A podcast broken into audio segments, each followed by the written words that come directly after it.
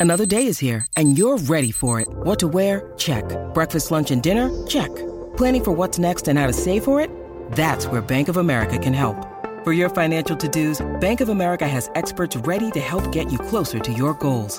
Get started at one of our local financial centers or 24-7 in our mobile banking app. Find a location near you at bankofamerica.com slash talk to us. What would you like the power to do? Mobile banking requires downloading the app and is only available for select devices. Message and data rates may apply. Bank of America and a member FDIC.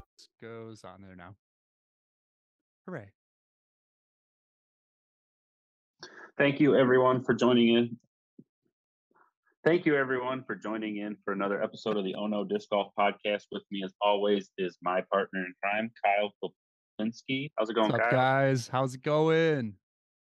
And special guest, all the way from Japan right now, Scott Stokely. Everyone knows him, but Scott, why don't you tell us what you got going on right now?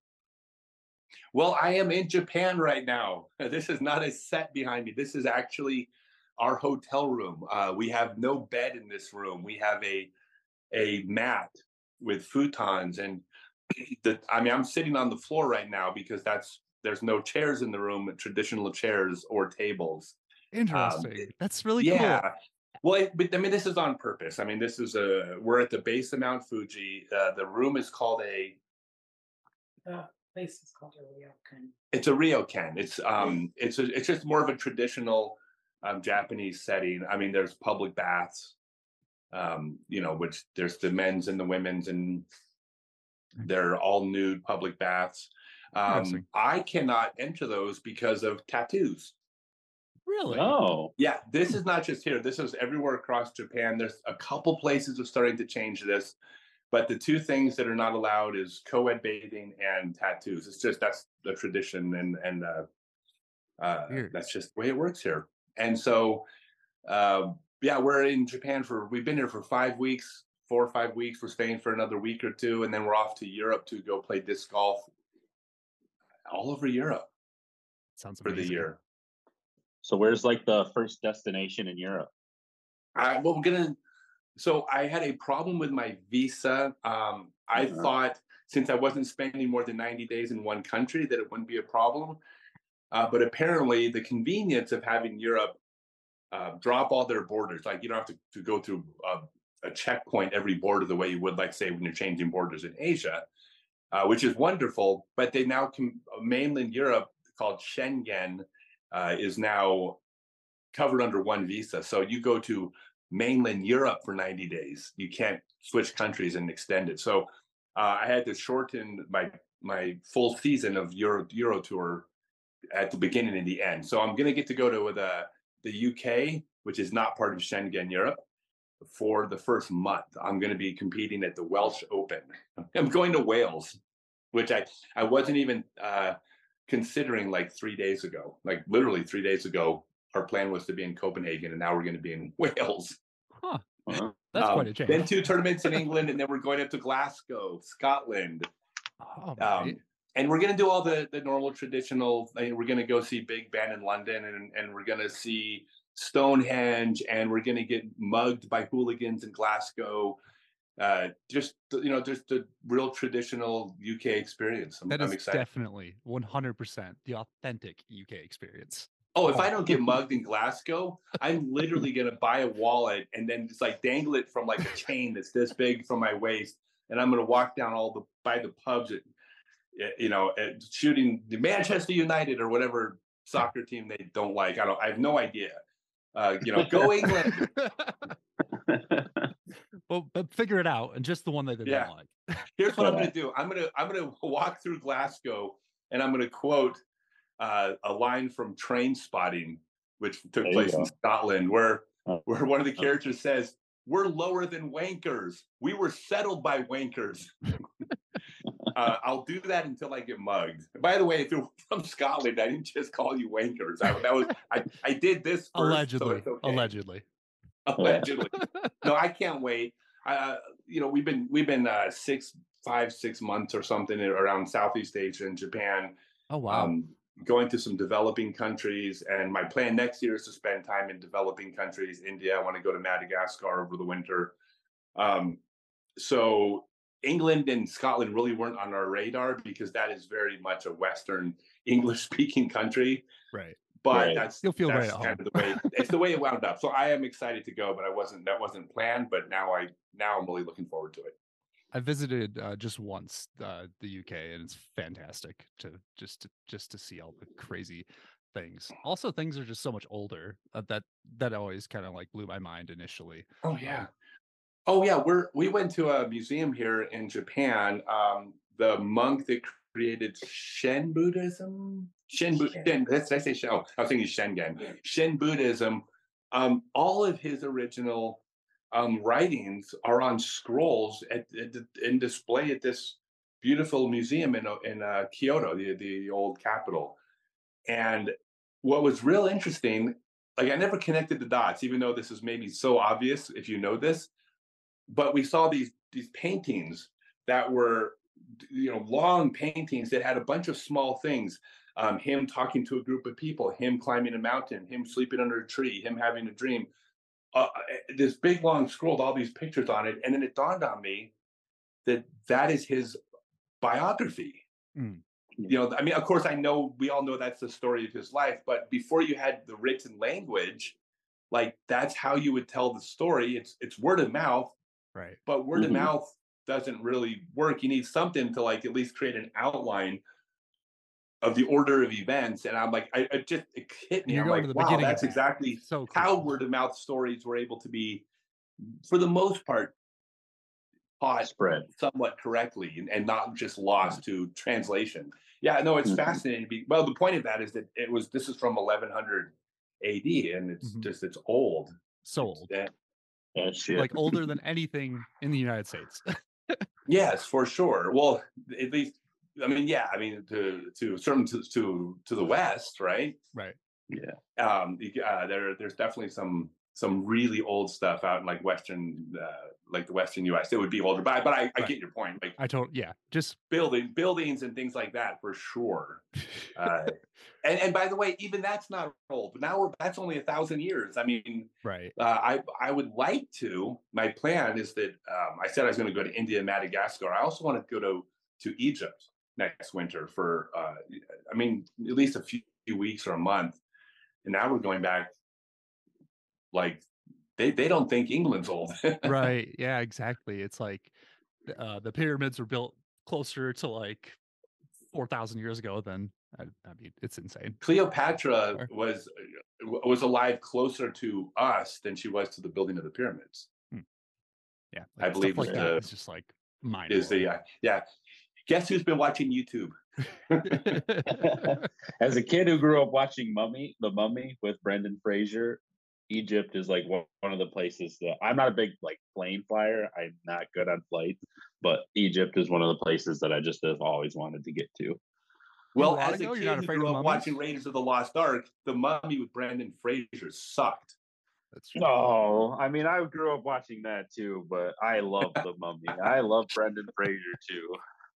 So here's what's funny about about Egypt was that you know when you listen to the you know the media in America, uh, from all accounts, the minute I get off the plane in Egypt, I I'm going to be killed, right? Because I'm American, and that was generally the consensus from from what I well I I've since done my research and nothing could be further from the truth. It's it's an incredibly safe country. Mhm. Um, any country with high levels of poverty will have um, there's always going to be um, you know things like small property crime and things you got you know scams that we'd be worried about but that's basically any place where there's a lot of people with any level Yeah. of poverty behind that but as far as physical danger it's very, very close to non-existent and everything i looked into they said yeah you're going to come to egypt the people are lovely everyone will be nice to you so yeah i can't wait and that How are you? it was actually off my radar. I was thinking I might never get to go, and then I did my research, and I'm like, Oh, got you. How are you choosing all of the, these different places uh, to go?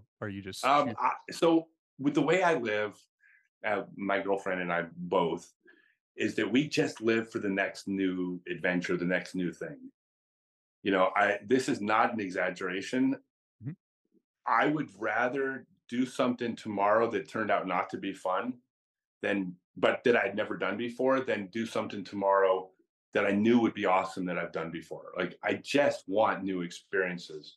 Like I don't care if the meal doesn't taste good because I'm trying something new. If it's new, that is more important to me. I, I mean, it's just what I enjoy more. I'm, you know, it's not there's.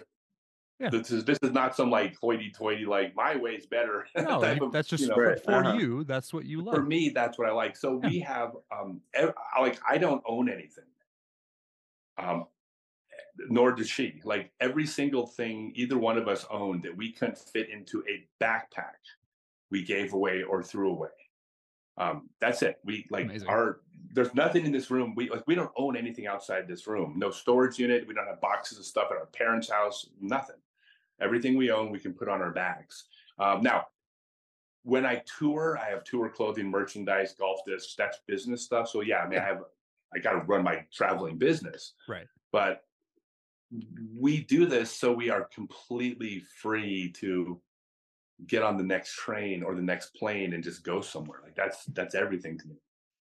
So yeah, so that's the way we choose things is basically what is going to be unique. I and absolutely love that. Egypt and India and Madagascar seem pretty unique. Pretty unique. Definitely. Yep.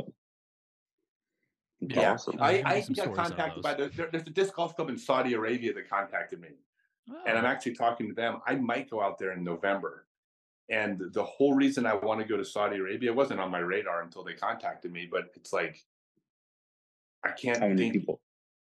uh, well, I- they have a club, but Right, I'm like, but like, I how I- that's that's like next to Antarctica. That's probably the most unique place I could think of it. Yeah, that's what I, You go yeah. to- How Absolutely. many people think like I'm gonna go disc golf in Saudi Arabia? Like uh, No, nobody. other than people one. from there, that no one's thinking about it.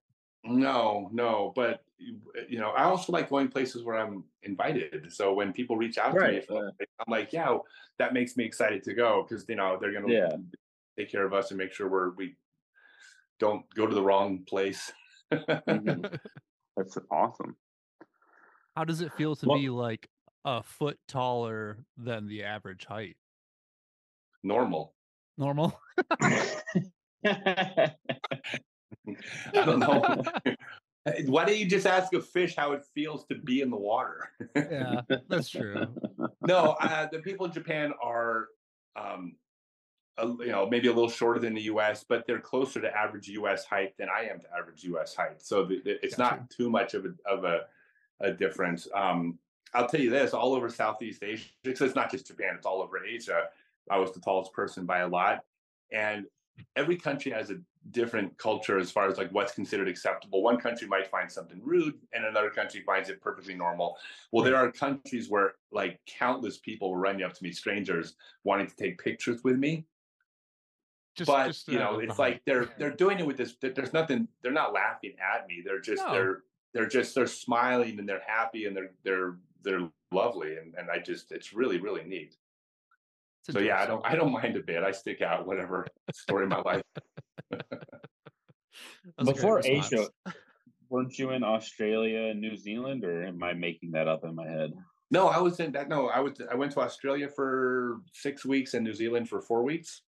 That's awesome. Uh, Now this is, um, you know, my traveling. I don't have a trust fund. you know, I'm, I'm Right. funding this all with my business, my disc golf business, clinics. Uh, I got my six month online class, become a complete disc golfer, which if you can read about it, scottstokely.net. That's a big part of how I. So I'm doing virtual classes remotely. So when I was in um, Australia and New Zealand, I did a, at least a dozen clinics. You know, where I would show up. So I did a, I did a fair amount of disc golf there as well. Um, Australia is, it's, I mean, well, they're both wonderful, but uh, Australia is, is a lot like the US. yeah. And New Zealand is maybe a little bit more different, but barely. Like they're very much Western countries. Very much. Um, there's differences for sure. There's differences, but the, not as dramatic as when you go to the east. And I'm sure I'm sure South America and the Middle East and Africa are going to be as different too. Yeah. But it, no, it's fun. Um, I'll tell you what. It, it, one of the things I, I found out about Australia and New Zealand is that the big joke is that everything in Australia will murder you Yeah. right? They got like Mhm. what seven of the ten most venomous snakes and eight of the ten most venomous spiders, and they got great white sharks, box jellyfish, saltwater crocodiles, um, drop bears. Like they got everything. Like everything in Australia. That's the that's the big joke, and it's true. They- Right. Those things, th- those things, they they they're they're depending on where you are in the country. There's things there that want to murder you. Uh, so we go over to New Zealand, and the joke in New Zealand is nothing in New Zealand wants to murder you. They've got zero snakes. They got no Mhm. snakes. Right. They've got uh, one spider that's venomous, but it gives you a rash. It does. It won't even kill like a child. Um, and they have no predators. No Mhm. crocodiles. No drop bears. No. no Yeah. tigers. Nothing. Right. So the the joke is nothing Australia wants to kill you. So then we're out. We're visiting Lake Taupo, and we are on the lake, and it turns out this is actually the caldera of the second largest super volcano in the world, next to Yellowstone. So it doesn't erupt very often. If it erupts, and I should say if, when it's a volcano, it's not extinct. When mm-hmm. it erupts, it will kill every single person in New Zealand. So, oh, if you look at the next million years, far more people are going to be murdered in New Zealand than Australia in terms of just sheer numbers. Yeah. Uh, Give it time. So actually, New Zealand is mathematically more dangerous than Australia. Just Australia just murders you a few people at a time. Yeah. Yeah, New Zealand you just just gotta once wait. every eight hundred thousand years they just kill everybody. Hyper Yeah, efficiency. you just gotta wait. You just have to wait. like Mhm. yeah, it's like Yellowstone. Like Yellowstone's, you know, like it's going to blow Right. and it's going to be bad, Absolutely. but Mhm. hopefully not. In, you know, for the next, I, don't know, I got thirty years left, so hopefully for not the next thirty-one years. Yeah. Give it 35. I mean, you might. Who who knows where you'll be at? You know, in thirty five years, you could you could have found someplace away from Yellowstone where you don't have to worry about it. Actually, I'll tell you exactly where I'm going to be in 35 years. I, my head is going to be frozen in a jar in the Mojave Desert, just waiting to be brought back to life. They're going to reconstruct my body with, with from my existing cells. They're going to reconnect my head onto a cyborg body, and I'll be back Disney in about 500 years. Yeah. And that's and you'll be a just like perfect Disney. disc golfer then, right? I mean, I well, God, the way the sport's evolving, the speed at which it's evolving now, like I'll probably be like a, I'll probably be like MA three, 500 years from now. Oh. No, not if you like are have like the robot body with your mind. Oh no, yeah, I see. but but but see, everyone else is going to have a robot body too. no, So, so that's where I'll be. So thank you, cryogenics. It's basically my religion. I'm not religious, so this is my way of like holding out hope. This is the one thing that can prevent death from not being death, is that my head will be frozen in a jar. So Uh, both, I've actually considered. I've actually even thought about paying for it. The company's called Alcor. I've thought about paying for this uh, because you what you do is you get an a life insurance policy naming them as the beneficiary, so you can actually sign up to have your head frozen after you die for like forty bucks a month. And I'm like forty bucks a month to be able to have this like glimmer of hope that it's not really over when it's over. I'm like that's probably worth forty bucks a month. Right? That's no different than putting money in the basket every Sunday, No. right? You put the Yeah. money in the Mhm. basket and then you hold out hope that maybe, you know, there's something after. So why not? I don't know. Did I lose no, my? I, I'm, I'm No, the audience No, thinks I'm crazy now, right? No, we're I'm totally with you. the thing for me though is like I when it's over, I want it to be. That's exactly what I was gonna say, Eric. We're on the same page. What are you saying? It's like don't drag me back from the dead. like I uh, once I'm dead, just let me just No, the raccoons no, eat you guys don't understand though. Like Throw me in the single trash. year, every single year, the world is better than it was the year before. Like the with the technology that we have and the things we can do, I, I love life, and I, I just like look. We might look back and romanticize the '80s. It's like the '80s sucked compared to the Mhm. '90s. The '90s were so much better. Like Pretty soon, on. yeah, I get it. Nate, Yeah. Look, look, let's You put it this way. Name one. I want you to go out and pluck pluck a kid at random, a seventh grader at random, and tell them to write a movie plot.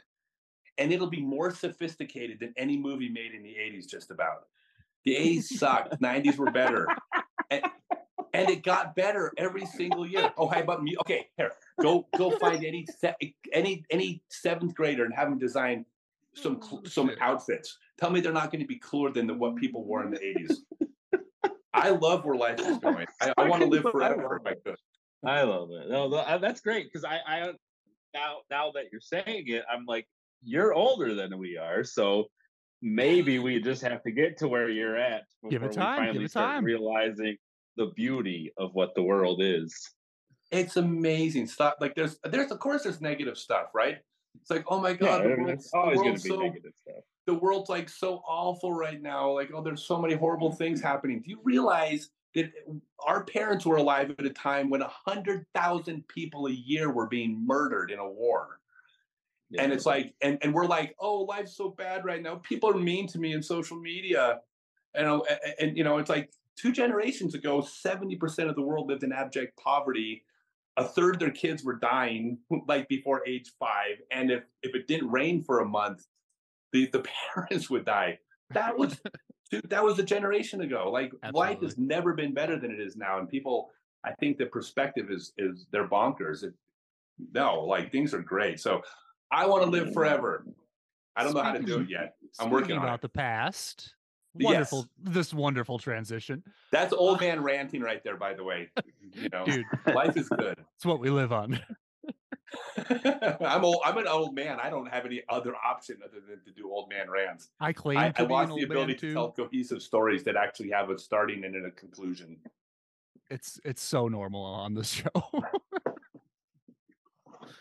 um, Yeah, we don't No, we don't but, uh, tell stories. We just yeah. talk. did you uh did you always want to be a pro disc golfer, or is that just something that fell into your lap? No, absolutely. So, um, so yes, pro disc golfer, but but not just because of how much I love the sport. Um, I well, I started playing when I was seven. Uh, the my intro to everything is I played my first round of disc golf on the world's first permanent disc golf course when it was the only course in the entire world. So I started at ground zero at the very beginning of the game, and I fell in love with the sport. Um, by age 11, I moved right down the street from the course, played every day. So yeah, but I, there wasn't really a future as a professional disc golfer in the 80s. Right. You Right. know, um, we kept thinking next year was going to be the year, and it never was. But you know, but by the 90s, I could make a little bit of a living. But the the, the short of the story was it wasn't just loving disc golf; it was what disc golf could could do for me. Um, so the uh, my my the story, my old old man story. This one does have a conclusion because I've told it enough times, though. so, um, so basically, I I did what you're supposed to do, or at least what I was told by everybody you're supposed to do. Um, I went to college. I dropped out of school when I was 15, but I took the proficiency test, so I got my diploma and uh, went back. I, and I was in my third semester of college. I was working the graveyard shift at Kinko's at the time, and I was still playing tournaments on the weekends. And you know, like every big company, with way Kinko's worked is every like 10 weeks you worked or something, you earned like you earned a day off or something like that. But I I had earned a day off because I earned it. And Right. I had a tournament coming up in like two months. And I'm asking my manager. It's funny when I look back because he seemed like an adult at the time. He was probably 25, but I was 20. Right. But he So seemed like a grown old, man. Yeah. He seemed like an adult. Yeah. But I remember asking him, I said, hey, in two months, I need a Friday off because I have a tournament coming up in a couple months. And I wasn't working Saturday and Friday, Saturday. So I needed like one day off to get there to practice this new course. And he lays into me this whole spiel about, oh my God, what am I going to do? Do you know how hard it is to replace graveyard people? And what am I getting? And it's like, no, well, these are days off. You're supposed to take days off. You're required to take the days off, right? Yep. But he's giving Right, me this you complete gave- guilt trip and I'm and all of a sudden I'm debating with this guy or arguing with him about, but I really need to stay off, trying to explain how this is, you know, important to me, you know, and he's telling me how it's in, going to inconvenience him, and it's like all I'm thinking at the time is, I don't care about Kinko's. I care about my disc golf tournament. I could give, like, I don't care about this stupid job. Right. And Mhm. finally, he can he like, oh, well, we'll figure something out, and he t- lets me have the day off. And shortly after that, I remember thinking to myself, you know, if I finish college, I'm going to be having this exact same type of conversation in 10 years. I'll be being paid more money, but ultimately someone else is going to have control over my life probably. And they're going to try and And, screw you over at every moment. Yeah, and it's like, and I'm like, now, okay, I know in the professional world, the- the MP it's not quite the same thing as like, you know, a minimum wage job, but it's like in my mind, it was like, if someone tested, if someone else is going to say to me, it's Wednesday, you have to be at a certain location, then I'm not free. Right. I don't have control over my life. Someone else does. And Right.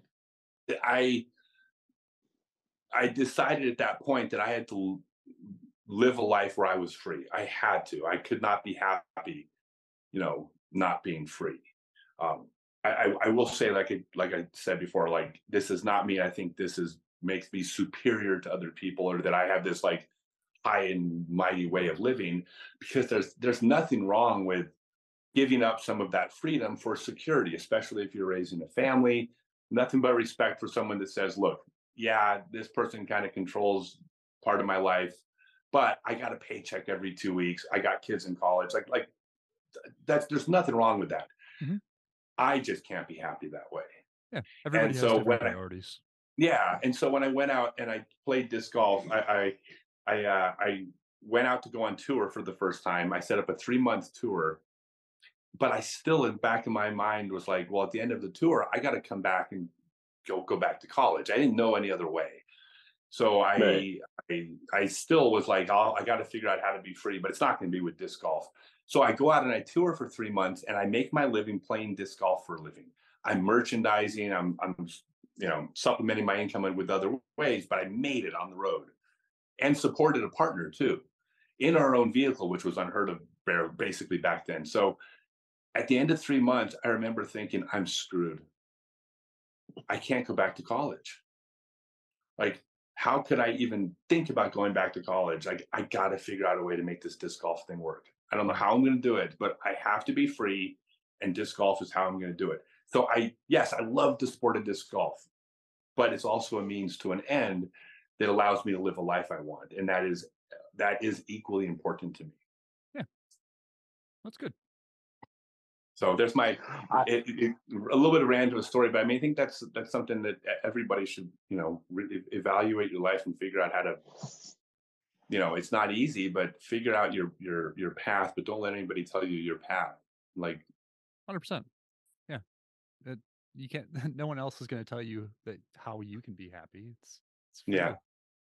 Yeah. I, I just want to say really quick uh, for anyone who's read Scott's book but hasn't listened to it, if you can find it on Audible, listening to him tell all the stories in his voice make it that much better because that was like it was it felt like listening to the book again but now being able to like see you say it because i remember you talking about all kind of all those points and obviously it wasn't word for word but uh like you said before i i, I you've told the story enough times that that uh it was it was it was really cool for me personally. yeah. Well, this is actually I'll make a little big picture, a big bigger picture here, and I do I do this on purpose. I do it on every podcast and every live stream I do because uh, I never tried to actually tell anyone how to live or be happy or be successful when I wasn't those things. I mean, I wasn't unhappy or unsuccessful, but it's only now over the last number of years where I've like I've never been happier. I've never been physically healthier. I've never my business has never been better. And now I feel like I have an obligation to pass this along. This is what the way the human race should be. Um, so the thing I figured out about happiness is that you have to figure out the things you want in life. Now that seems easy, right? Well, what do you want in life? Like that's everyone thinks about the things that they want. But I think that what happens is is that all of us, or at least most of us, have those views clouded by what we're told that we want or what we're told we need to do. You know, you have society, you have television, you have books, you have your church, you have your school, you have your friends, like you have oh, all yeah. these different things coming in telling you different things or maybe they're all telling you the same thing. Mhm. and that doesn't mean that's how you're going to be happy like what you want out of life. And so i think what you have to do is you have to wipe the, the slate clean and approach it completely as best as possible objectively. What do i want you know like I I've owned a I owned a uh, you know 3,500 square foot house when I was away from disc golf, like in a nice neighborhood, and I was not happy there. wasn't happy there at all. But I thought that's what you're supposed to have. Well, if I'd really thought about it and and I went, hey, you know what? Am I would I be as happy in a house as I was on tour? The answer would have been no. But I, you're supposed to own a house in the suburbs. You're supposed to do these things. So I think you wipe the slate clean, figure out what you want, independent of preconceived ideas, and then figure out a path to to get there. And I don't think you could be truly happy until you find your that that path, but it has to be your own. And uh, it has to be you have to be willing to reject everything you've you've heard. Not not easy to do. It took me a long time to figure that out. This is why when I said I gave away everything, it literally was a decision. Do I do I need stuff? Do I Right. own a single thing that makes me happy? Like maybe my phone. I do a lot of work on my phone and I watch a lot of YouTube videos. You know, okay, so my phone makes me happy. But the clothing doesn't make me happy. I'm required by law to wear it. you know, shoes make me happy because I don't step on broken glass. But it's like there's not a single ob- thing that I can own that would make me happy. Yes. But you may also conclude that you know what would make me happy is having a big boat in my driveway. And you know what else would make me happy? If it's bigger than my neighbors, so I can show off my boat. There's not a damn thing wrong with that either. Like If- people would say that's, that's- yeah, that superficial, whatever. Shut up. yeah. No, if that's what makes you happy, having the biggest boat on your block, then go after the biggest boat. Don't let people tell you that that's wrong any more than telling me that I'm wrong for not owning anything. You know, it, it's it's like mm, no, Yeah. figure it out, and you'll and there's happiness. It's just not easy, but that's it's every you everyone can do it. You know, Fantastic advice from Scott Stokely. Thanks, man. old man advice. My best friend is like your like exactly your age, so I get a lot of I get all mm. of it, man. I'm I'm totally into it. I dig it. I think it's fun. I I like I love to share, but I'm not a hypocrite. I'm happy. I'm happy and successful. So I, I'm not a hypocrite. well, and you're not telling anybody to do anything or to you know it's it's find your own happiness. That's that's uh, as uh, basic as it gets. I love that. Well, and by the way, a lot of these things could have a very long range plan involved, such as, you know what? I hate my stupid job. I really want to be a painter. Well, guess what? You also made three damn kids. You know, you might need to postpone that for the next 10 years. Okay. But that's okay. That's a great way to Because it doesn't- Three, you can still you three damn kids.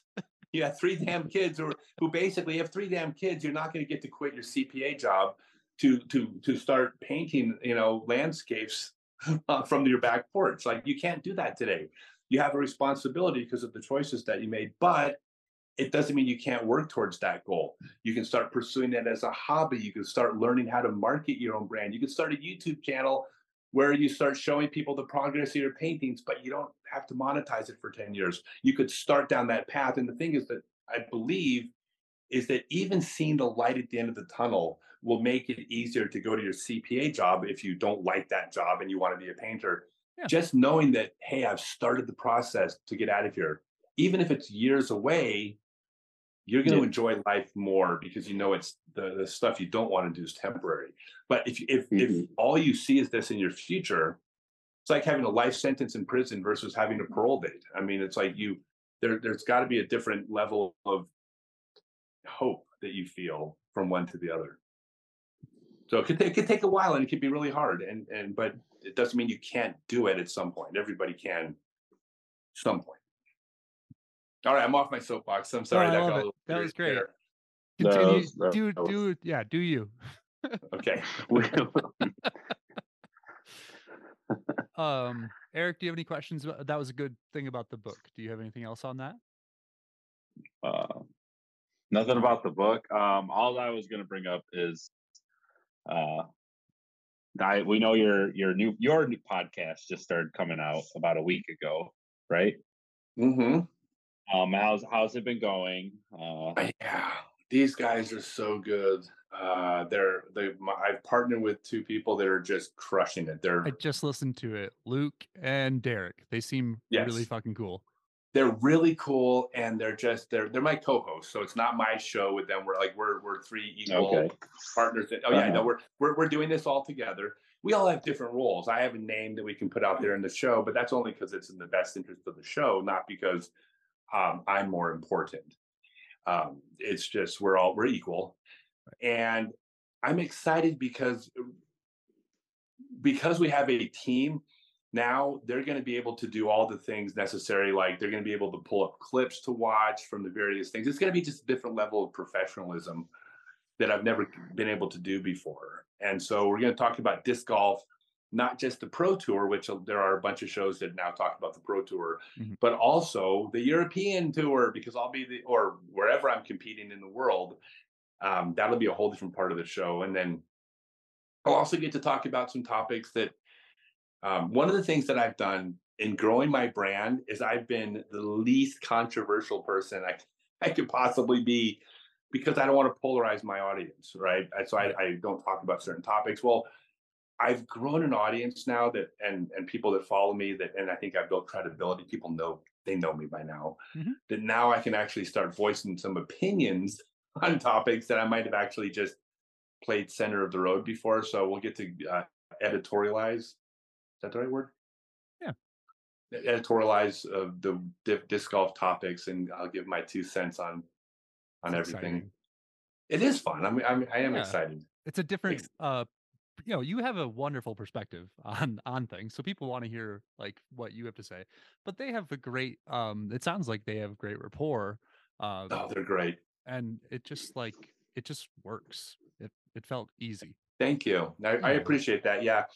Um, I was looking for this for a very long time, and then when I when these guys they had me on the show, and I said, "Can I call you when we like?" They, they just had me on their show, C one in the morning, uh, and as soon as we were done, like I already knew, and I'm Yeah. like, I, I did I didn't discuss it. I made an offer to him like right immediately. I said, "Here's what I want to do. Do you want to do this with me?" Like I Love knew that. immediately that these guys, you know, were were the right fit. Yeah, I'm, I'm excited. it's so sick Outside the Circle with Scott Stokely is the name of the show on my YouTube channel. It'll also be on Spotify and everywhere else too. That was my next question was where can people find it? Yeah, YouTube is probably the best place because we're going to start doing. Um, it's a recorded show, but we're going to actually let let people uh, join the watch parties and and joining on the live show if they sign up for that. That'll be like a premium service. So the show is free, of course. right But if you want to watch the live show and be able to like interact and stuff, then you'll be able to pay for that. that's awesome good for you man. Yeah. that's that's like Thank you. it's such a uh I love the idea of just like monetizing things. It seems like you have like a million pokers in the fire at any given time. Uh do you want to Mhm. just like rattle off a couple of things that you've been up to? Oh God, you want me to rattle off? Okay, here. I'll, I will tell you about my last three years real quick. Adriana, pull up the map of the U.S. The Oh, one I uh, saw that. You, yeah, you pulled that up on the on the show. Uh, Definitely Yeah, show I'll, our I'll show it to you guys as well. It's so, cool. let- so here, I'll summarize my my last um my last three and a half years. So when I when I uh, or less than three and a half years. So when I um I'll, I'll grab that in a second. Okay, so when I when I took off, uh, my daughter was off to college, and I just I basically got rid of everything I owned except for what I could fit in the trunk of a car, um, a little car. In fact, the person uh, the, who I was with at the time, I just little like I think it's like a Stella or, or Toyota Corolla, something like that. I took off in. I put all of my stuff, including my golf bag and everything, in the trunk, and the back seat was empty. And I, I, I said, "You can just get rid of everything else. I don't need anything else." And and uh, she was like, "Well, there's all this room in the back seat." I'm like, "But I don't need anything else. Like, I don't need more stuff. I got my clothes. I got clothing for a week." Um, so, anyways, when I took off, I uh, had just published my book. I uh, did 1,200 private lessons, uh, either in person or remotely, uh, over the next couple years. I did a whole bunch of seminars around the US. I did a whole bunch of clinics all over the US. And in fact, this is according to Google, uh, under Google Places, they'll tell you where you've been. This is 2020 and 2021, according to Google. This is where I've been in the US Absolutely Yeah. insane. yes i basically like went everywhere in the us um, over several years um, i started my store I've got uh, my tour series discs out. I got my Stokely Universe discs. I have barbecue sauce. I have a golf cart. I have a clothing line. Um, I have um, like hundreds and hundreds, five, six hundred videos that I've I've put up. I have uh, my my six month online become a complete disc golfer class. Uh, I've been busy. That's all in the last three years. Right. Like I mean, I've been growing my business. Uh, but the the joke I have is is you want to know the last Netflix show I watched? It's like or that I binge watched. Well, it, like I'd have to think back because it's been more than three years. Um, Right. Every waking moment has been focused on my business. Um, I have a phone game coming out in hopefully in the next month. Um, there's a Oh. documentary coming out about me in the next month. And I have a huge project launching in four months, which I can't talk about, but it'll be the biggest thing I've ever done in disc golf. Um, uh, we've been working on this for over a year and we're going to be announcing that. So, yeah, I am, I worked really hard. you do. I Yeah, it sounds like it. Well, that, that okay, Well, I so that's I the downside. That's the downside to like, hey, figure out your path in life and just do it. The the flip side to that is it's like it's not going to get handed to you. Like you better plan on working Gotta your work your butt ass off. off for it. You got to work your ass off. You're competing against a bunch of other people that want The that. same you thing. There, there's a market out there. Like, and I want to. I'm trying to take on a take a share of that market, and whether it be disc sales or disc golf teaching, and uh, a lot of people will outwork you if you if you let them. So Um, nobody outworks me. I can I can that that I can say. No one's outworking me. Um, by the way, I, I have uh, all of these. Every single business I just mentioned is a partnership. So I have like eight different partners for everything. You know, the barbecue sauce partner, and I've got the golf cart partner, and the clothing line partner, and the, et cetera. I've got three people out there teaching disc golf seminars for me, traveling around the U.S. I've got four coaches. I got a video person. So I'm actually employing like eight part-time people around my business as well. awesome. So um, yeah, it's it's uh it's funny because I for the purpose of like my brand, which is basically I don't want to look like a professional company. I don't think it looks good. Like I have like eight people that work for me, basically so I can give the impression that I'm just traveling around the world, hey, with my cell phone. Hey, let me give you a disc golf tip. right.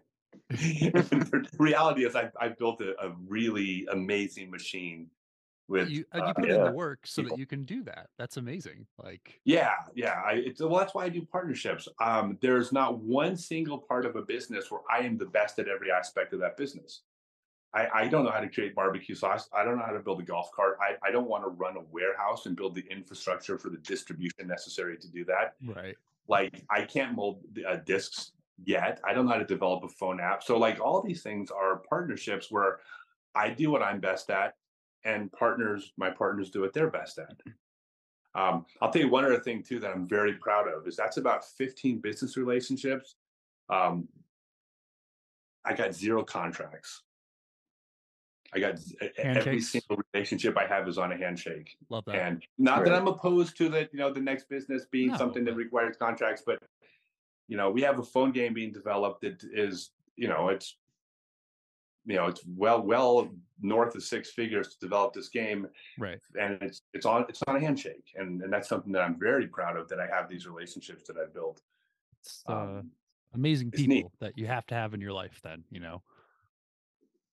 yeah you like you're not no one's the best at everything and and unfortunately i used to try to control everything in my business all my different aspects of my business which is really easy to well it's hard to let go of control when it's your business and it's your income i mean it's god that, that- it's a skill unto itself to be able to delegate responsibilities to other people and recognize that they're better than you and go with their decisions like, Yeah. like uh, here's the one thing I'll do. I never, if if if a decision comes up that follows in their area of expertise, we'll talk about it. I will always concede my business to the expert in the area that I'm partnered with them on. That is really hard to do. Like I, I Yeah. 10, 10 years ago, I'm not sure I was very good at that.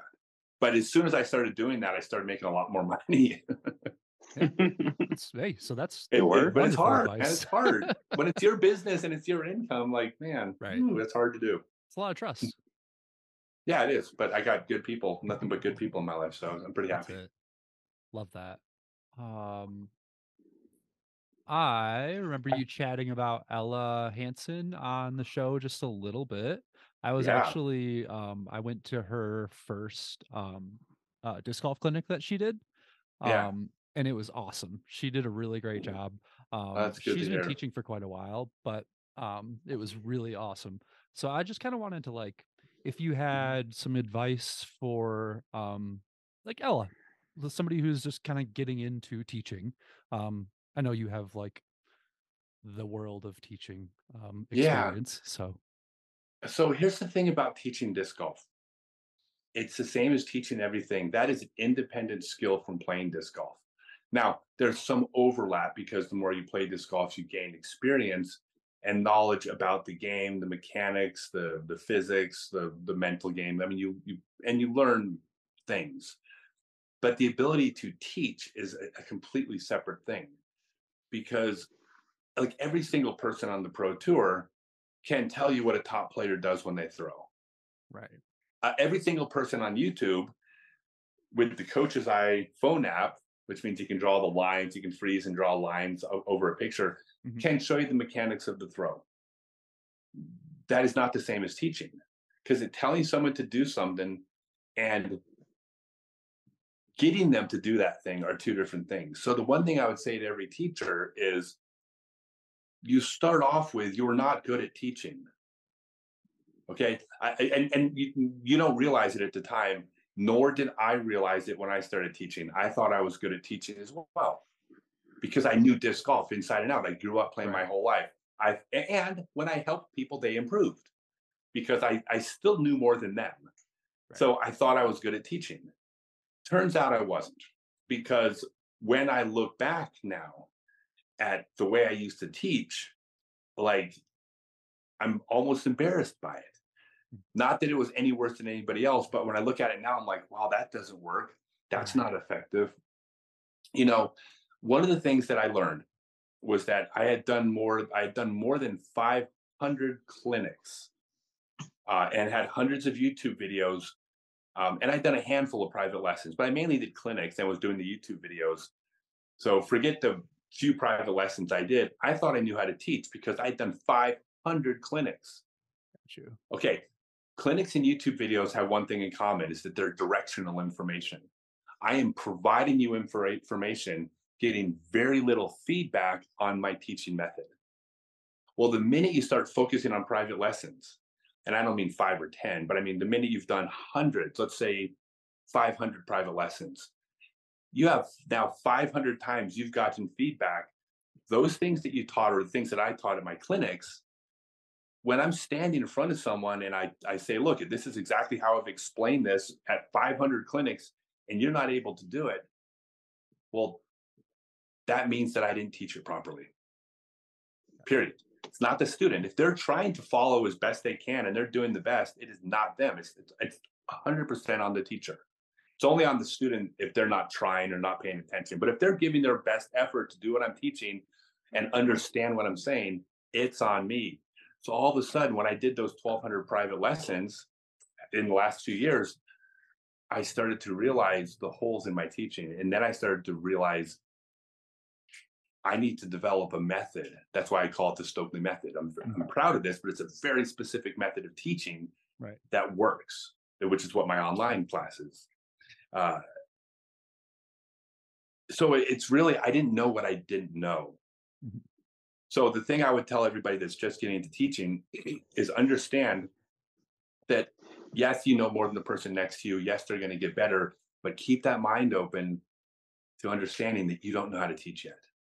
And I promise you, by the time you've done a 500 to 1,000 private lessons, I promise you, when you look back at how you used to teach, you will go, oh, yeah, I'm way better now. You know, it's just a separate skill. So, like, I'm an expert at teaching disc golf. Like, like I, I would say that it's probably the only area of my life where I'm actually honestly arrogant about. it. I, I, I eat, sleep, drink, live teaching disc golf Right. and and and improving my my teaching. I'm very proud of it.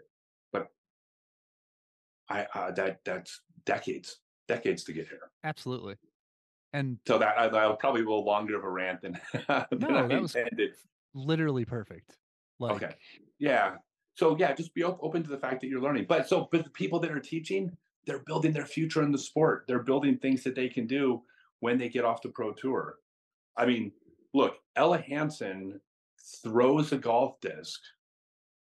I mean, Eveliina Salonen, Ella Hansen, you know, Kristin Tattar, Paige Pierce, like uh, Catrina Allen. Okay, like there are a a a small group of, of women who throw better than, than any FPO players ever have. And Ella has something to teach when she the when, as the more she learns how to translate what she does to the people she's teaching, holy cow, are they going to get good? And I'm not saying she's not good already. If I, I could guarantee you, if you're an, uh, an amateur player and you go to, uh, or even an, an, uh, or even a pro, a new pro, you go to Ella Hansen. I've never seen her teach. I guarantee you'll be better for having done it. But Ella's going to get better too Oh, at teaching. And absolutely. holy cow, is she going to be? If she, if she can translate what she does, I mean, you understand that like she doesn't like she throws like a hundred feet farther than every other FPO player out there. I was so excited to go see her clinic. It's like eh, you're doing something different, yeah. you know, because you're not physically different. I mean, you may okay, oh, this person's a little taller, a little bit stronger. Okay, that accounts for 30 feet. That doesn't count for the the, the 70 feet beyond that. You're doing something special. And yeah, it's gonna like it'll translate. It's really cool, man. I, lo- I look, I'm a big fan of Ella. Me too. I've been very outspoken about that. I think she's the I think she is the next star in the sport, in my opinion. I gotta I gotta give a shout out to my brother because that's like the first tournament Ella was on. Sean Sean, my brother was talking about. Uh, you gotta keep an eye on her, and he did. He Mhm. barely barely watches, barely plays disc golf. You know, plays with me, and that's about it. And so it was always it was it's always something I go back to. Yeah, I was even when I when I watched uh, Waco. I mean, I, I felt felt bad for her. I mean, it's sports. We've all been there. That's, Like, no, how it and it's- yeah. It, it's hard to watch, but like I also would like, and this is really easy to do when you're not the person who just went through it. But I'm just like, come on, like she's gonna win so many tournaments. She's gonna she's gonna have mm-hmm. world titles. I feel like you learn yeah. more when you lose too. So like it could have just been a wonderful learning opportunity for her. Like It was. It was. I mean, eh, she's like, yeah. I mean, next time she's in, like, look, next time she's in that position, she doesn't lose the tournament. right. Period. so No, not not Yep. not a big deal for Ella. You know, it's har- it's a it's a tough pill to swallow. But then when you look back, when she looks back at all of her wins, and she'll have a few of those too, like all of us. It's okay. Um Mhm. don't want to take too much of your time, but we have a few more questions if you're down. No. I look. I'm. This is. I love this. This is what. This is my business. This is what I do. I don't. Uh, well, hey, here's here's here. Here's my lesson for players out there who are trying to promote themselves. Never turn down a podcast. Never not sit at an auto, in the autograph line and sign discs. Never miss an opportunity to promote yourself, because, like, this is these are all opportunities. Like, I will Right. people that watch this show sign up for my class and buy my discs. If they don't, they've gotten to know me, and the next time I they hear about it, they sign up. I mean, if you're listening, if you're a player that wants to be a successful player, don't turn down anything where you're getting a chance to promote yourself. That's a bad move. Good So I. I will I will chat with you guys as long as you want, always. I love it. That's extremely kind of you. I'm love- no, I I'm not being kind. This now. is in my best interest. That's what I'm saying. this isn't altruism. well, here I'll give you I'll, I'll give you a business idea then while you're here. So Okay. ma- right so in like a in some form of a book do a disc golf traveler's guide since you're traveling all over these places if you just keep track of all the courses that you've played or that are near you you can put it all into like a well organized book or or even even just a even a post to mm-hmm. so everyone knows like you know if i oh, travel yeah. to to Scotland or to Japan, you know, like where what like what what leagues are in the area or what clubs are in the area. that I, you know I'm definitely promoting that. You know, I think that there's a lot of people that are better. That a lot of people play more courses than me. Like, I'll be honest. I mean, at this point, when I'm like, I only played a couple courses in all of New Zealand. I played the courses I did my clinics on, but when I wasn't doing clinics, I mm-hmm. wasn't disc golfing. That's not why I was in New Zealand. enjoying, yeah, Yeah. enjoying. Yeah, I mean, I'm 30 years ago. I'm playing. I'm hitting every course I can. Like, I I don't do that now. Mm-hmm. There's too much That's other things to see. I think what I'm trying to promote is just the spirit of travel. Like what I want to do, it's not about how good the course in Cambodia is. It's like let me inspire you to go to Southeast Asia and and do the the Thailand Cambodia circuit for for three weeks. So it's like it's life changing. Yeah. Hey, by the way, Yeah. you want to hear a story about Cambodia? My favorite story so far in Southeast Asia. Yeah. Okay, I love this. Okay, so, um, well, actually, there's there's two parts to the story. One of them is funny, but we'll start to the like the really cool part first. But they tie together. So I, I was at um, um, Jared's place. Uh, it's the first disc golf course in Cambodia. He, it's in Siem Reap. It's right next to Angkor, the largest religious structure humans have ever built, which is a lot of people go there. Well, go stay at Eric's place, and, and there's a disc golf course on the property. What? What did I say? Eric. Did I say Eric? Oh, I'm thinking Eric Grover and, okay. and Jabor. You're fine. Jacob, thank you.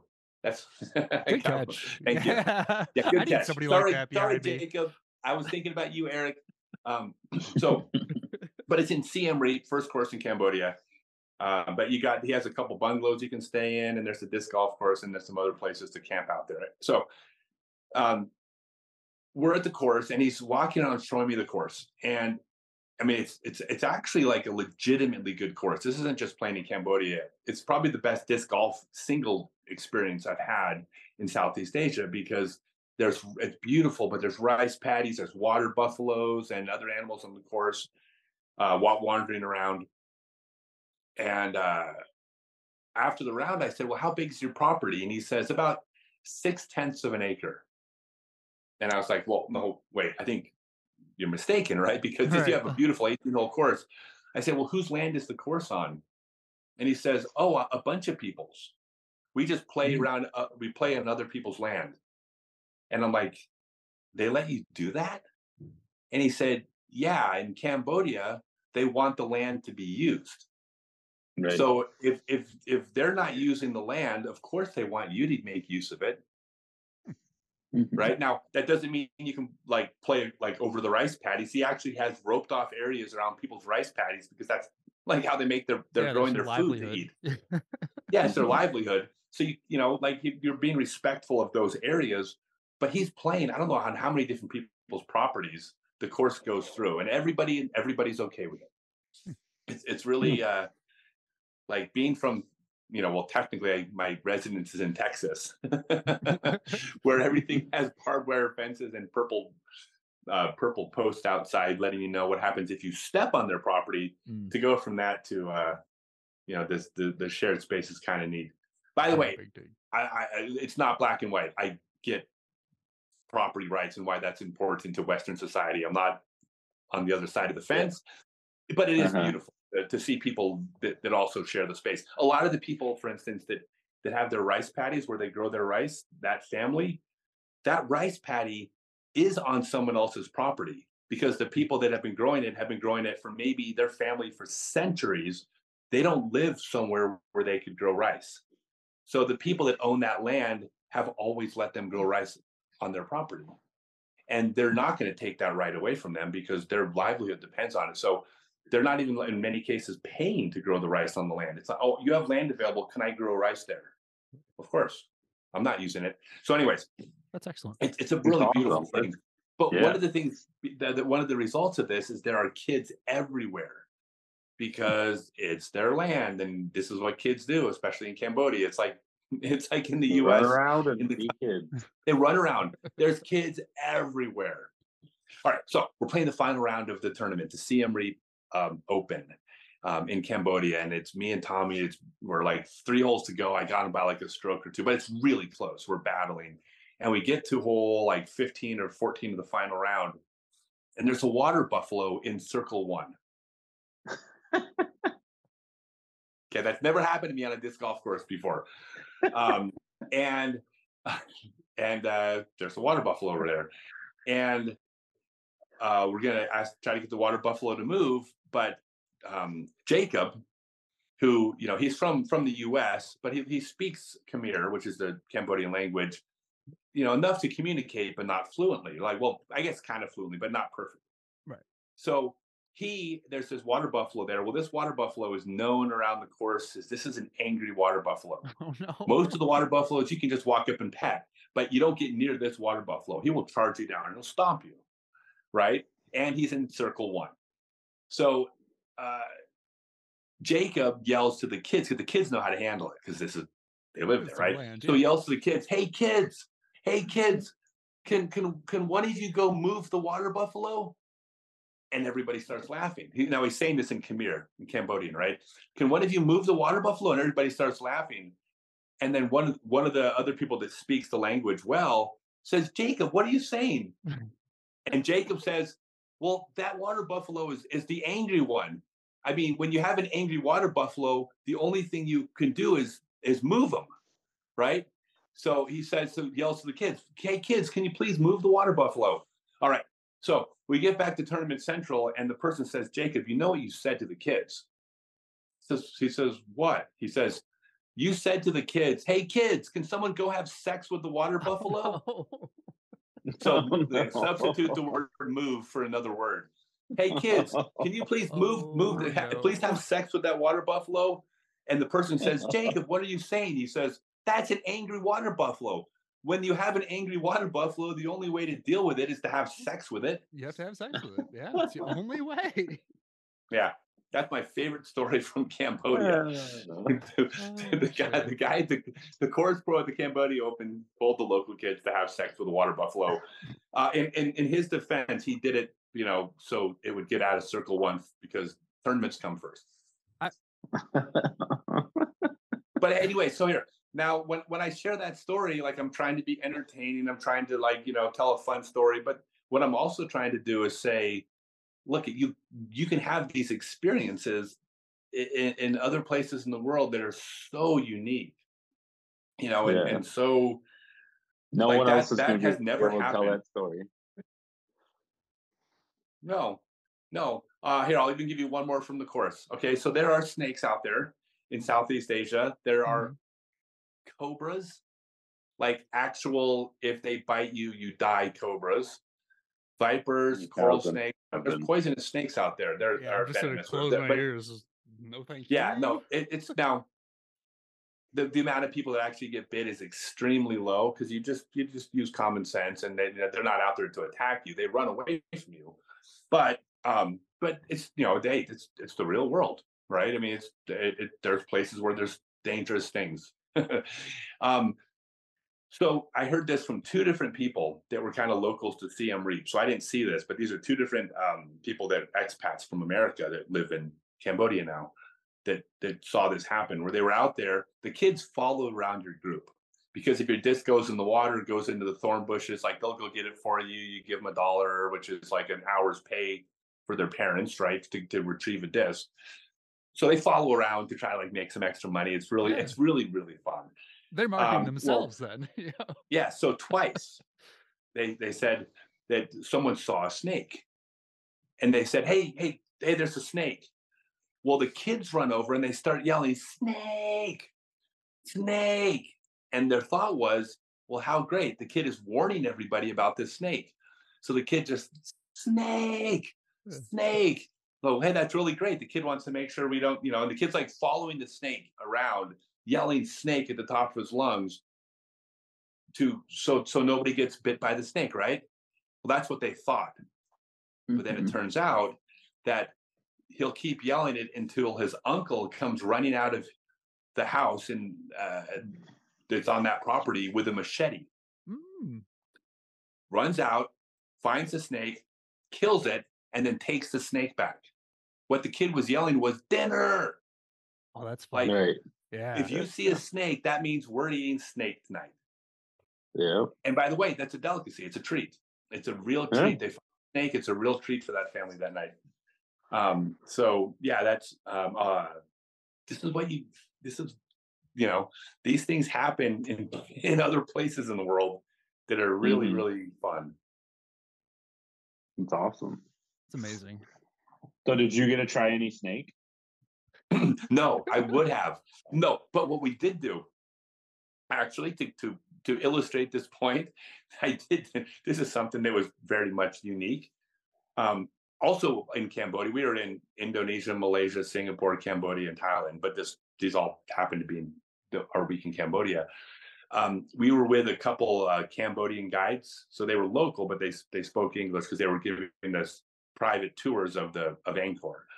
And on lunch, we said, "Hey, where do you want to go eat?" Well, we want to go someplace local. We don't want to go where there's we, we we don't need to see any more white people. I love my I love my white people friends, but I don't need to see when I'm in Cambodia. Like I want to be with Cambodians.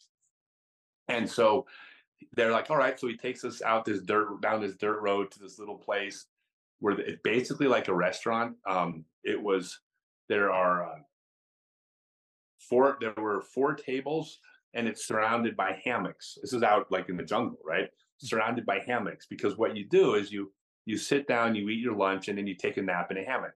That's part of your lunch. Um, awesome.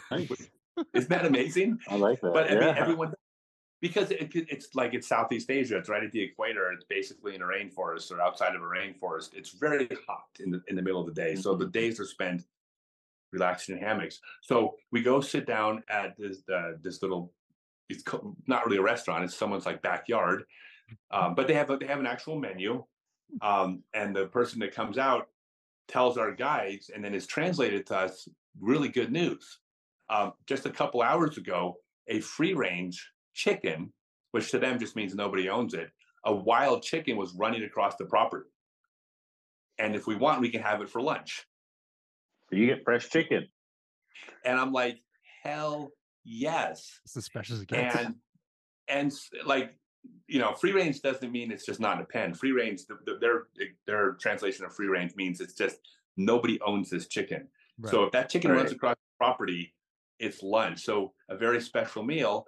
We had chicken that was right. It was alive like an hour before, um, and every Mhm. part of the chicken, including like chicken feet. We ate chicken feet because we had it, it- you know every part of the chicken was served to us. Like Oh, All right, they, Yeah. they don't waste The whole- food, so we Everything Right. was used. yeah. So basically, that's the equivalent of the you know snake. Yeah, yeah. mhm. Yeah, it was it That's was and it was really good. It was like it was actually like honey glazed. Like it was Wow. yeah, it was delicious. And then you got to take a nap in a hammock, man. That sounds. We all took naps. We all I- I- took naps. Every one of us did. That's what you do. Yeah, Yeah, I don't blame crazy. anyone. Yeah. Oh, by the way, you want to know what the meal cost? I, I don't remember exactly, but it was probably around a dollar fifty. For a whole Man. chicken. That includes drinks and Yeah, everything, drinks, rice, yeah. chicken, everything. Probably a buck fifty. for a meal. Wild. Well, the chicken didn't cost them anything. No, that's true. It, it costed. We had a beautiful dish. We had the whole Oh. For everybody. Yeah. Oh, yeah. We had. Oh, we also had a beautiful like fish stew. They brought out a whole pot of like this fish, this freshly caught fish stew. And uh, Adriana was saying there was four of us there. The whole thing cost six dollars total for f- all four of us. Crazy. It is so inexpensive there. You can get a, you can get a decent hotel for like seven bucks. Wow. Yeah. That's wild. It's crazy. Sounds Anyways, a yeah, that's my that, that's and that's just one country. You know, Yeah. in in one week. I try and like compare your travels within the US to like now all your travels outside of the US. What do, what do you think about that? Like what do, Um, you, do you have anywhere in the US that you're like particularly fond of or like Yeah. Um, so you know, for me, like it's always about going to see someplace new. Mhm. So any place we haven't been to before, uh, but the western third of the U.S., hands down, you know, the western third of the U.S., about a third of that land you own. It's it's it's the uh, BLM Bureau of Land Management land. It's National Forestry land. Um, you people don't realize this, but there is like a one third. I think around a third of the western third of the U.S. So it's like a ninth of the country. And uh, forgive me if the math is wrong, but it's it's a it's not a small amount. It's it's you know hundreds and hundreds, thousands of I mean hundreds, thousands of square miles of land Right. that you are welcome to just pitch a tent and just live on.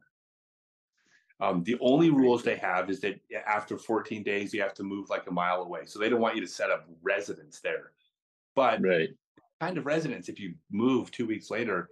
And the thing people don't get is it's not like, wow, that's cool that there you can stay on government land. No, we own that land. That belongs to us. hmm That belong if you're an American, that land belongs to you. You have you have the right to that land.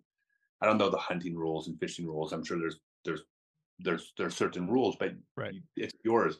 So when we are in, when we are in the Western U.S., what we do, we do we would do a lot of camping, and I don't like like camping in campgrounds is like saying that you're you're like that, that to me is like being on a cruise ship and saying, "Oh, I, I saw a country." There's nothing wrong with it. It's if if it's fun, you know, wonderful. That's Fine. people. Everyone Yeah. likes different. things. But for me, I don't like campgrounds. So we Uh-huh. would do is when you're in the like western third of the U.S., you just look for a dirt road, and you just drive up a dirt road, and then you find a smaller dirt road, and then you just pitch a tent, and and you could spend days there and not see even another car drive by at certain places. And so my favorite place is just how much space there is that you can just get away from people. hmm People you know, we the went to a place in Death Valley. we were in Death Valley. Um, now there were people where we went, but we went to a place in Death Valley where we drove an hour and a half from the nearest business of any kind on a paved road through Death Valley. We turned off and we drove five hours on a dirt road. And this is under good conditions, five hours on a dirt road um, to where we went and spent a week. And it was, um, we, there, there's these hot springs out there. So there's people out there, but the only people out there are the people who are willing to drive five hours down a dirt road in Death Valley.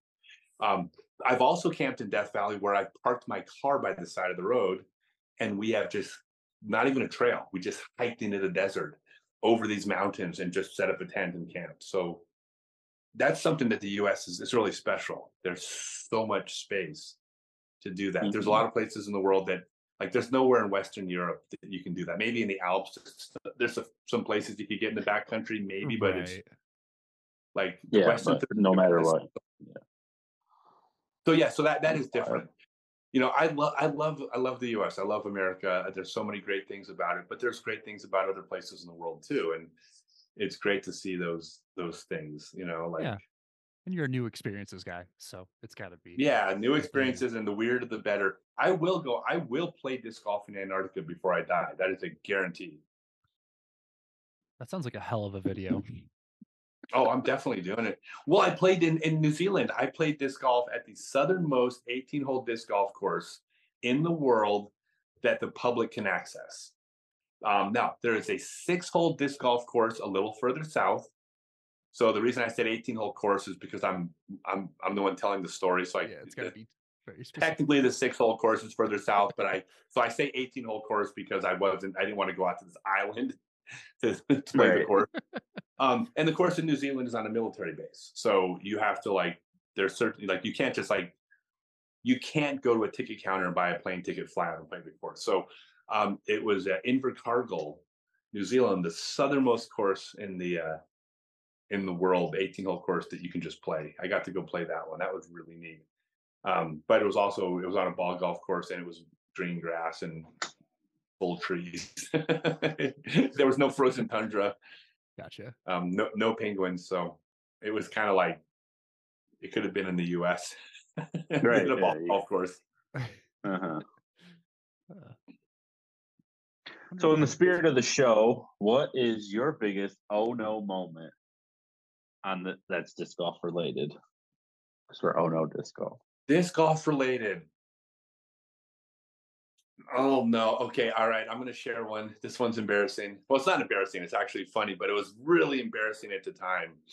So, um, De La Vega Disc Golf Course was a course that used to get, it used to be covered in poison oak. I mean, bad. Like if Mhm. Adriana's laughing, she's already laughing. She's heard this story. so I'm like, I think I was like 17 years old.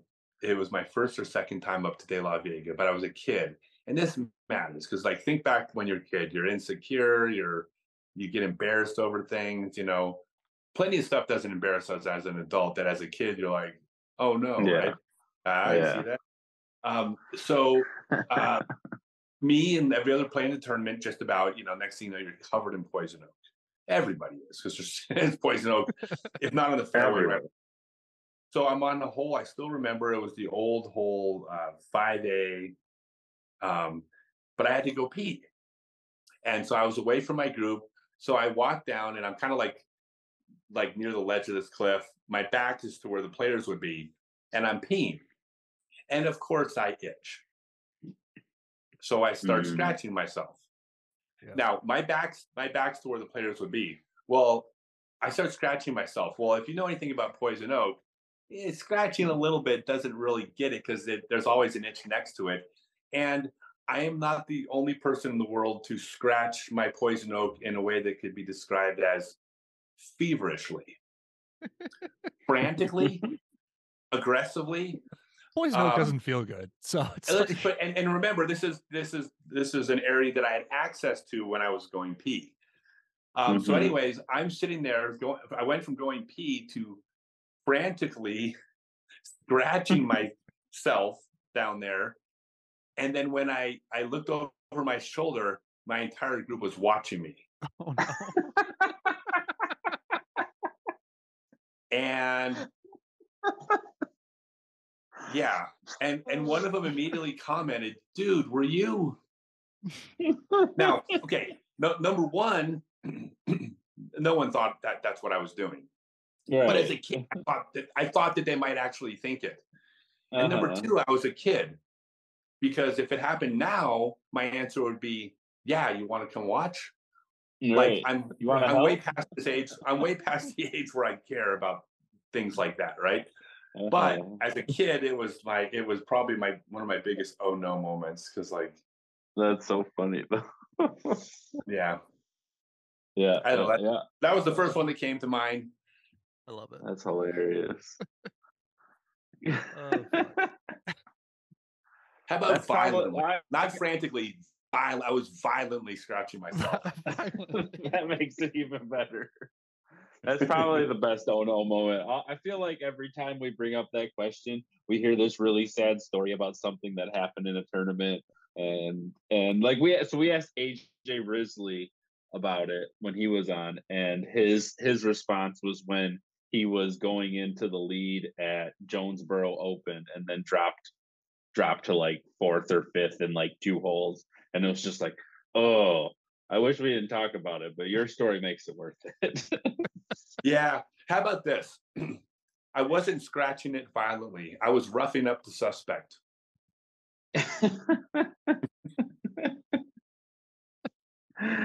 uh, that's good.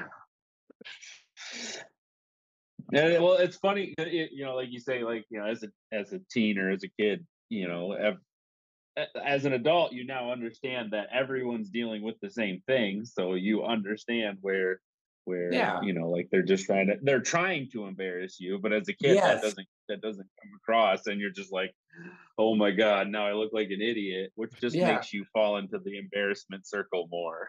Yeah. So okay. So we're in Queenstown, Australia. I mean, uh, Queenstown, Australia, Queenstown, New Zealand.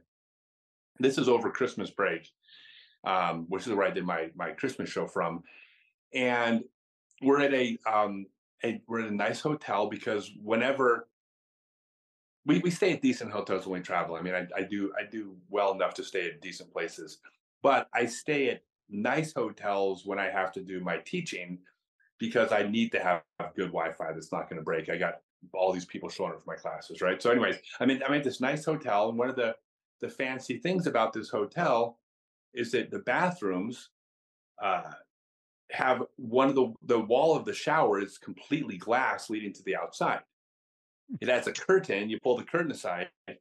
Um, and by the way, we've I've we've stayed at some of these like on the 30th and 40th floor of, of these really nice hotels in Bangkok and Kuala Lumpur, where the shower is glass to the outside, but you're you know you're 30 or 40 floors up, but it's it's it's very no, unnerving way.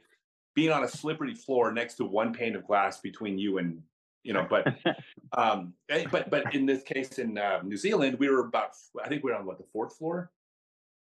We we're like on the fourth floor, and there was a building across from us. I mean, I'm talking 30 feet away, 30 maybe 50, f- nah, what 50 feet, probably 50 feet away. It was like four hmm. stories tall, but they didn't. They just built the our entire hotel where all the walls were going to be glass. So we go to the shower, we're like, hey, it's got a glass thing, and we open up the shower, and right across from us is a building with like all these other windows, right? Like we're right, we're right there on display for everybody, and we're like, I remember, I, you know, we were we shower together, and and I, so I asked her, I said, well, what do you want to do? And she's like, well, you know, we paid for a nice room with a glass shower shower wall. All right, so we just showered with our the curtains open every single time, and saw people right across the hall. Like we Why don't not? care. Yeah. That's way, a nice way too long of a story for, for a very little payoff. I apologize. That didn't. That wasn't. That was an old man. I thought right that was fun. But yeah, that, that's the- how much I care Give now. them I'm like, old wave. Yeah. I'm like, you want to watch me shower? Um, that's fine with me. I don't care. If I if I was 17, not a chance. Uh, I wouldn't do it. That'd make me wildly uncomfortable. yeah, no, I just think it was funny because like it was an option. Like we paid. She's like, we paid for it. We paid Might for a glass use up it. on the shower. We're leaving, the, we're leaving the curtain open. All right. right. I'm fine by me. I love it. Yeah, I'm, They I'm can well look at my soapy ass. I'm way past getting embarrassed. I told the story of, of, of I mean, come on. I mean, I, I, I told the story in my book about when I was sleeping and I had a dream that I got up to go to the bathroom and then turned out it was just a dream the whole time. And I woke up and I'm like, did I just, did I just wet the bed at like 50 or something? like, what the hell just like, but I didn't really actually wet the bed because I distinctly remembered standing in front of the toilet, and I and I believed it was real. So I I I, I yeah, They you get over being the time. embarrassed over stuff when you get older, right? Yeah. Don't you? You should. Every, you, you realize that like everyone is just a person, and we're all just like bumbling around trying our best. Yeah, no, no. Everybody's got embarrassing things, and and you know, so if I share them, like no one's no one's judging me because everybody else, everyone's got their stories. We, my God, you haven't. If you if you haven't like it, it like not having embarrassing stories as an adult would be like having a childhood where you didn't break any bones. For real. Like, like what are you doing? Like, sitting in your bubble wrap. Like what? yeah, Oh, my, boy. to bubble wrap. Yeah. No, you're talking to a guy who literally I think has like a broken nose right now. So Oh, cool. Did it get into a fight? uh, with a wall. yeah. You should see the other guy. That that wall's messed up. what? Because it needs to make a better. You need to make a better story. Hey, I will tell you this. I one time I broke my big toe one time. I woke up and this was like maybe 10 years ago. I woke up in the middle of the night to go to the bathroom. And when I walked by my bedroom door, I caught between my big toe and my other four toes the bedroom door, and it turned out it went the opposite direction and snapped. Mhm. And I looked down at my foot, and like I, I, I distinctly, I looked down, and my first thought was, okay, this is this is gonna hurt in a, in a second because it takes a second for the pain to come. Like, oh no. I'm looking at my toe bent the opposite direction, which I didn't know, know that the skin stretched that way, but it does. And uh, but my very next thought was, I, I within seconds, I thought, how the hell am I going to explain this? I'm going to have a cast on my foot, and when people ask me what happened, it's like, oh, I was walking to the bathroom at night. That's not a good story. It's like four So, yeah. guys jumped me and they they just went after my toe. I don't know. I don't know. Yeah, you were defending someone's honor. That's the best one. Are you married? Right. Yeah. Okay. Because if you were single, then you could weave an entire story about how you were, you know. It could be much more intricate. You defended your if, dog. if you were single, you could walk in. You could you could tell the story like that. You were that you heard this company was paying women thirty percent less for doing the same job, so you went to this company to confront the boss, and then he punched you in the nose, ladies. Ladies. I don't know. Oh. I, I need a job marketing single single guys. I, I could really help them out a lot. Hey, there's it's just another poker in the fire, man. You never. I have enough time. the only people that can afford to make it worth my while are people that have enough money where they're not having a hard time dating. So Yeah, my, my target fair. audience doesn't. My target audience, the ones with the money, they don't need my help in dating. So it's not a viable financial option for my future. But but uh, yeah, All right. Eric, did we miss anything? What's your favorite color? it's blue. Of course, Blue. blue, blue power. It's the color of autism awareness. Um, I was actually I just posted my Facebook page. I've been I'm really excited about it. Um, for the third year in a row, on on the beginning of April, I announced that hundred percent of all my prize money at uh, at, at tournaments um, will go to local autism or special needs organizations, uh, which is something I'm actually autistic, I'm- so that's amazing. Thank you. are you? Yeah. Yeah. Uh, well, that's something that is it's uh, you know that is really important to me to be able to do.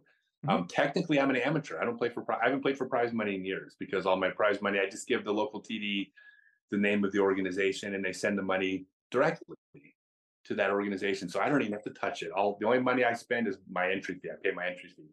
That. Um, and it's three years in a row now. Um, I, I tell everyone, you know, it's, I'm like, I'm I'm able to do this because I'm my business is succeeding. So it's like I'm not like I'm not taking food off my plate and suffering to do this. I'm I'm able to do it because I'm my other areas of my life are are, are doing well. Um, but the reason why, like, I plan on doing this the rest of my life. Honestly, I don't plan on ever Yeah. playing for prize money again ever. Um, but I always commit to one year Yeah. because I reserve the right for my business to fail next year. and no, I, I mean it. Like I don't want to commit to something, and all of a sudden a year from now, I'm like, shit, I need that that you know seven hundred bucks a week or something, whatever. right. Uh, when I was playing MP forty and fifty, I'd win like five to seven hundred bucks a week is what I was able to donate. Um, and uh, like like I can do it now. I, I can't guarantee I'll be able to do it next year. I think I will. I'm sure my business will do well, but just in case, right. I Just res- you never know. I, you never know. So I want to. I You reserve don't the want right to put all your eggs in one basket. I might I might need that prize money someday, but I don't plan on it. So do you, do, I didn't know. Do you have autism? I do. It's really high functioning. Thank you. I try. No, I mean it's I, I I never I didn't I didn't I mean I've been around the community and you know I'm not an expert, but I've been around the community enough where I you know Oh, absolutely. Yeah. Um, yeah, I just got diagnosed this past year. I'm 29. Um, but yeah, it's uh it's there. yeah. Well, I mean what's funny is about about autism, uh, and I'm sure you know this, but there are I forget what it was, but like there's like there's hundreds of genetic markers Oh yeah. and everybody ticks some of those markers everybody. So it's almost this arbitrary line of like well how many get ticked or which ones get ticked but everybody's somewhere on the somewhere. I mean i don't want to say everybody's on the spectrum that makes it sound like everybody has autism and Right. that means that nobody has autism if everyone does. It, it's not the mm. case but everyone ticks certain boxes. I'm not i'm not even sure that i'm not like you know i, I there's certain things about my personality that are very i think unique but i'm not like trying to be unique but i'm but i know that i'm not normal Yeah. you know and so like I, i'm sure i tick some of those boxes and then my daughter was diagnosed as a as a um, late teens as high functioning autism and there is definitely a genetic connection Mhm. um, for sure so the fact that she that i'm kind of weird without meaning to be and the fact that she's that she, that she, you know that she was diagnosed i'm suspecting it probably am somewhere It's cool though. Cause like, I don't know, I feel like that is not like why we communicate. I feel like we communicate very easily. Um, but like, you know, I I like people who are also on the spectrum because it's like I don't know, they get it. I like people that are weird. Um, Yeah. and and when I use when I use the word weird for autism, Oh yeah. No, I um, get I, will use the word weird, but I, I but I use that because my definition of weird is is I like you far more than someone who's not weird, because I'm really not attracted to to uh, people who are normal. Right. you know i mean I, I like i'm more this is why i like the special i mean it's the reason why i'm, I'm active in the special needs community i like individuals who are unique you know like uh, that is that is the people that are interesting to me and and you know a lot of those people fall on the spectrum um one of the things that in and i you probably have experienced this too Mhm. which is unfortunate is because they're like the word autism is such a just broad definition yeah. um you you have people who are offended at like certain autism like organizations that, that are trying to cure autism and you have all these people with autism who are like well, I, well we don't want to be cured like what do you mean there's nothing wrong with us and i'm like Right. i completely agree with you that's you but there's families that are struggling with a whole different level of autism Mhm. like that's not the same thing even though it, it has the same name and Absolutely. and uh, it's a very very broad spectrum. it is, and so there's there's plenty of people that struggle with it, but plenty of people who are. That's just what makes them unique, you know. Um, a lot of kids who are diagnosed ADHD, um, whether or not you agree it's overdiagnosed, which it probably certainly is, but a lot of those people, Right.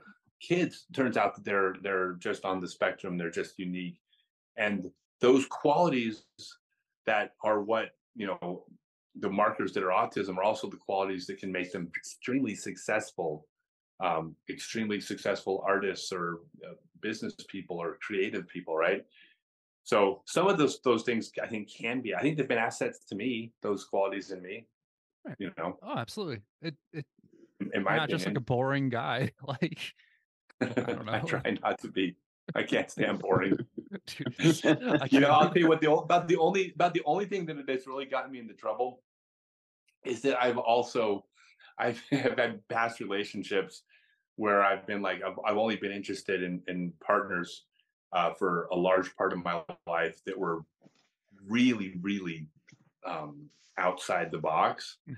Yeah. Um, I actually like I, this is God's honest truth.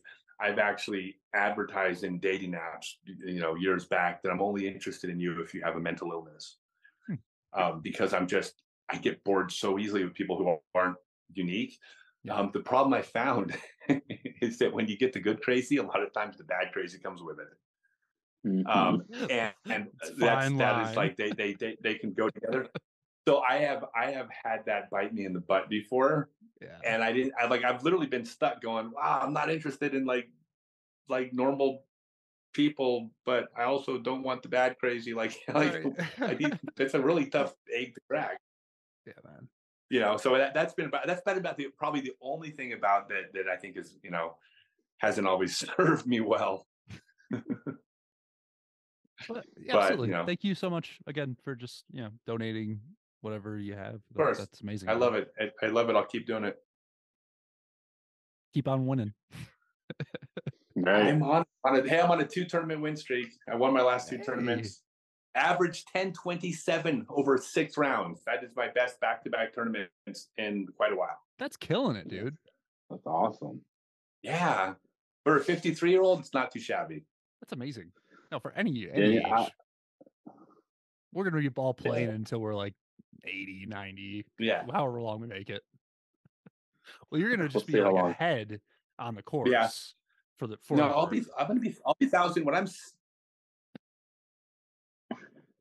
Yeah. Crazy.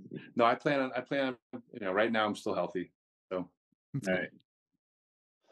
Um, maybe you co- covered this in the books, but when did you get disc golf on your knuckles? Oh, okay, yeah, so I'll show them. Yeah. Um, yeah.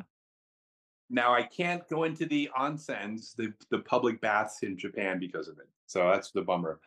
Um, I got these.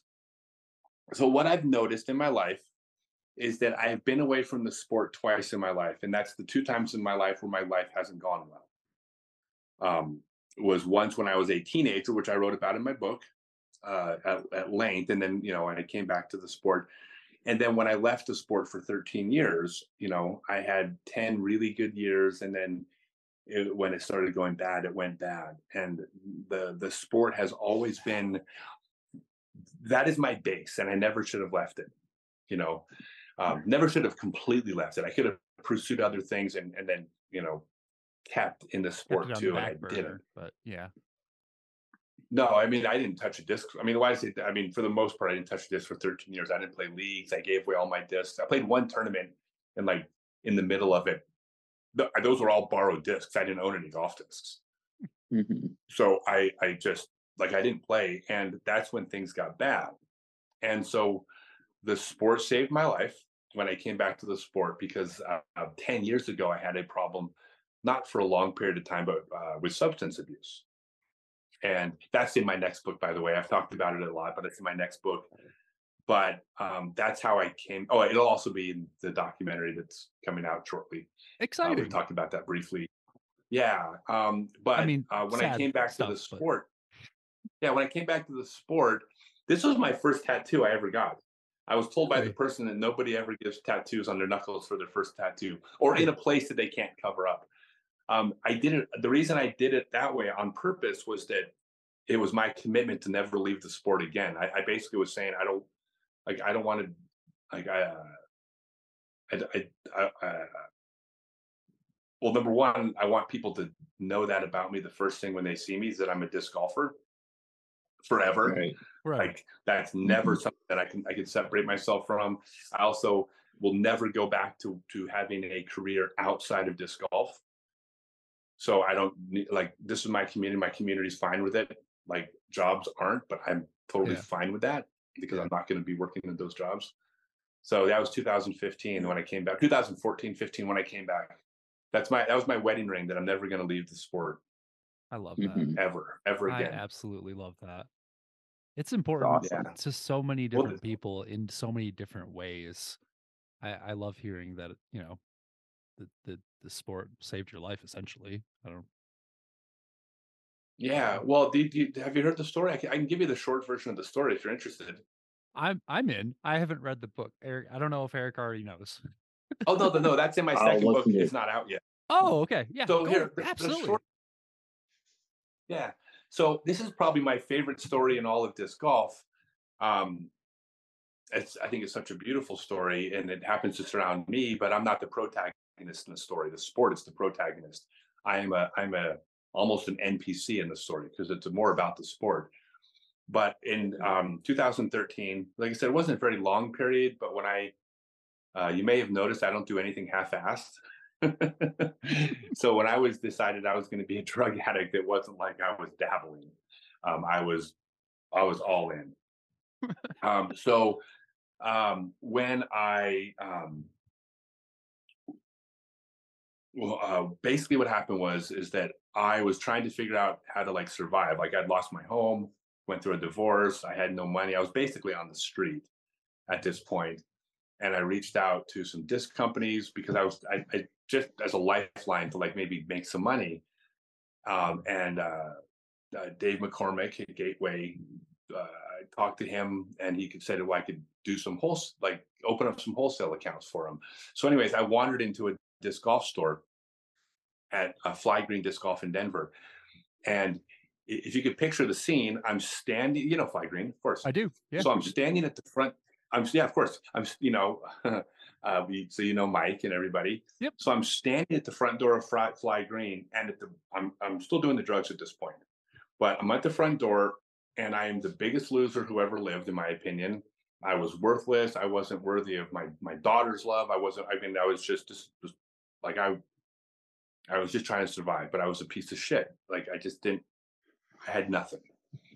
I walk in the door of the store, and immediately the person behind the, the counter goes, Holy crap, it's Scott Stokely.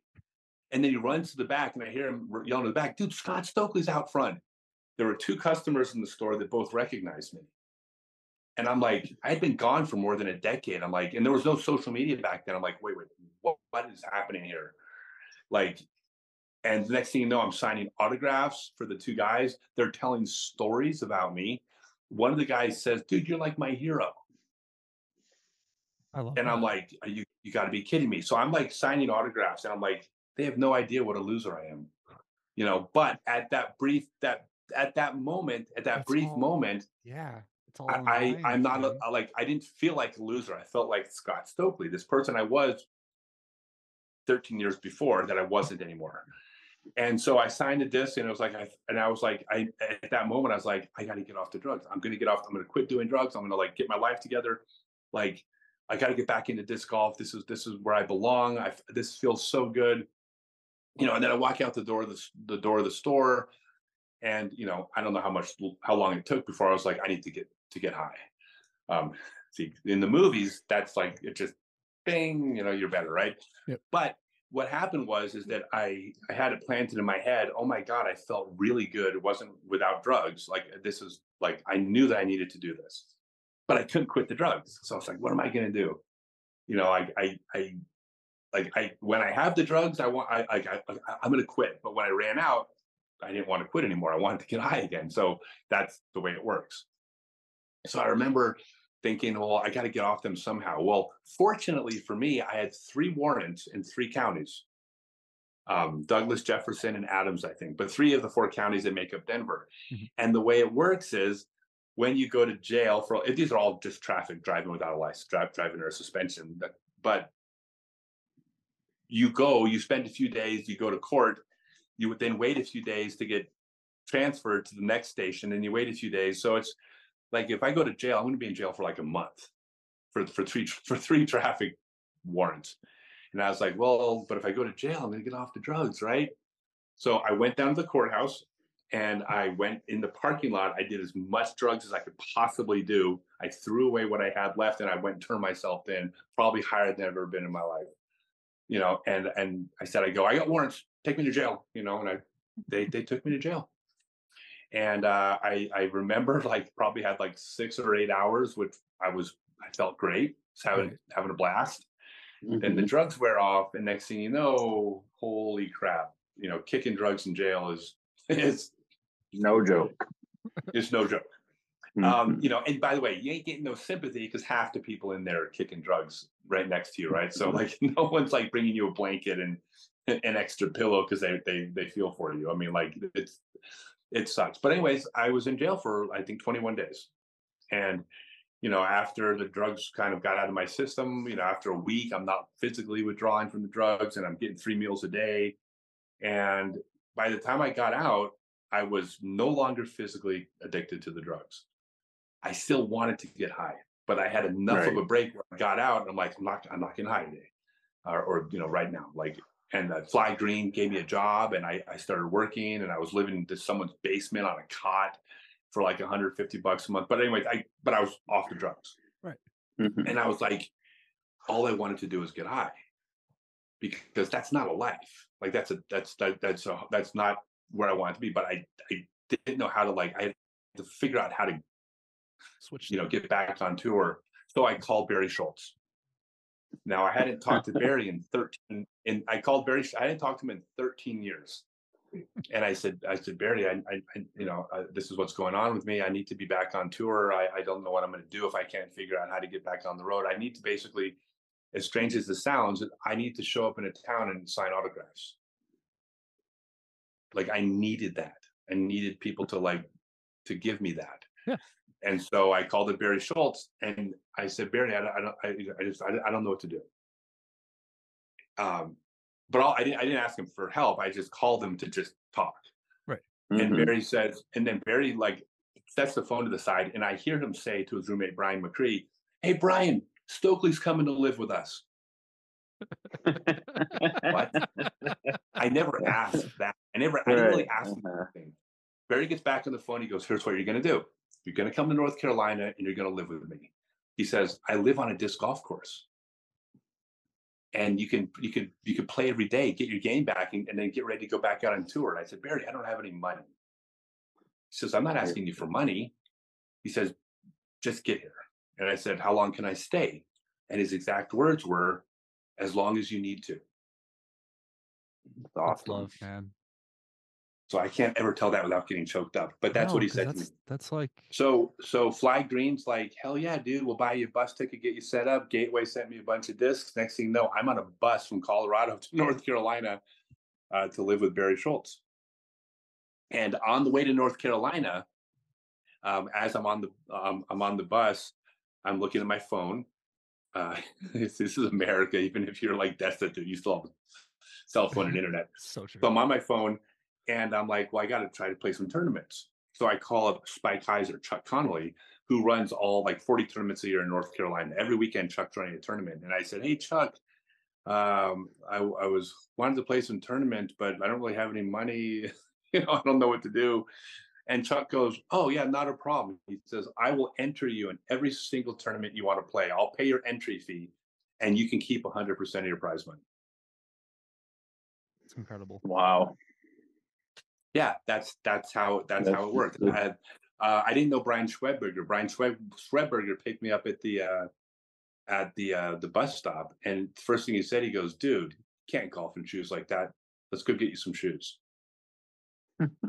and so, anyways, yeah. So this is the, the the the you know the sport saved my life, and Yeah. as soon as I did that and I had a focus, I was practicing every day. I was eating ramen noodles and and uh, like five times a day. I mean, but but I wasn't doing drugs. That's what mattered the most. And I was practicing every day. Um, and next thing you know, I'm out on the road, you know, playing tournaments, scraping by. But that's what got me back on my feet. So um, yeah, it's not hyperbole. that The sport saved my life. I mean, the sport saved my life, and my that was my way of saying, well, my God, man, I, I'm away from sport for 13 years. Like it only takes a couple months back in the sport before I'm out on, on tour again, playing disc golf for a living. Like what the hell was I thinking? You know? So yeah, the sport didn't forget me. Um, most of the players didn't didn't know who I was, the younger players. Oh, gotcha. But Right. every every town I went to, there were some old people there that, that remembered, you know, like, and it was cool. So that was like I said, I, I I'm- I'll, I'll never leave the sport again. This is my, my frisbee family didn't forget me, they they took care of me, like everyone. Zero people weren't there for me. Hey, I mean, I called tournaments up. I, I don't have any money. I want to beat the tournament. Yeah, no problem. We'll put you in. You know, no, like I mean, everybody, everybody was like, "What can I do?" Without exception, I, I don't think I ran into a single wall in the community. Everybody was like, "We're so happy you're back." It's so good. Just Isn't just that cool? proves what we we've always said on here is that the people from disc golf are some of the best people on the planet. No, they are the best people on the planet. It would be All right, some- they the blessed Although I will say, I will say it's the it's the flying disc community, like because the the, the old frisbee Okay, community. that's fair. Yeah, that- yeah, yeah. tho- those are the same people. So, but the Mhm. disc sports community is a special group of people, and that's uh, yeah, it's that's that is my story. I think it's the best story in all of disc golf. You know, and, and like I said, I'm I'm. I'm, a, I'm a bit player in the story. Like I'm the catalyst to the protagonist, which is the the disc golf. You know, I mean, all the Mhm. people that helped me were the that's the story.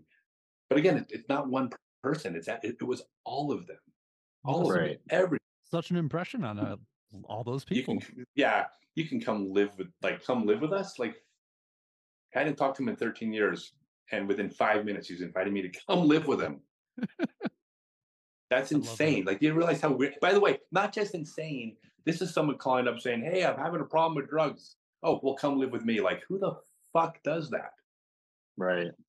like I, I'll, I'll be honest like i would be extremely hesitant and, and i'm the most giving person i know in the sport practically and i would be hesitant when someone in that situation reached out and says hey i've been doing drugs um, but i i promise i'm clean now like Mhm. like Well, maybe see you weren't doing like this. You said you weren't doing this. Promise you're clean. You were just like talk, calling to talk, and so that gave him that that confidence he needed to be like, all right, he just needs a he- he needs a helping hand. yeah no it, Not it, it, it, But it, it's it, not like it, could be begging. no no it could be some of that but i certainly didn't yeah i didn't ask him if i could come out Yeah, i didn't ask him for I, I know I wasn't asking him anything like that. I was just maybe talking to him about what, what path I might find back back in. Barry's like, yeah, here's mm-hmm. here's your path. You got Right. path Here it Here, you got your bedroom. Yeah. You get here, and we'll figure it out. Yeah. and By the way, you want to know how I how I repaid my? By the way, I'm not going to leave this on like uh a s- uh, a, a serious note. You know how how I repaid him? I, I do that. Barry was spending most of his time at his girlfriend's house. So I, I I met a girl there and I took pictures of, of me and the girl I met in Barry's bed.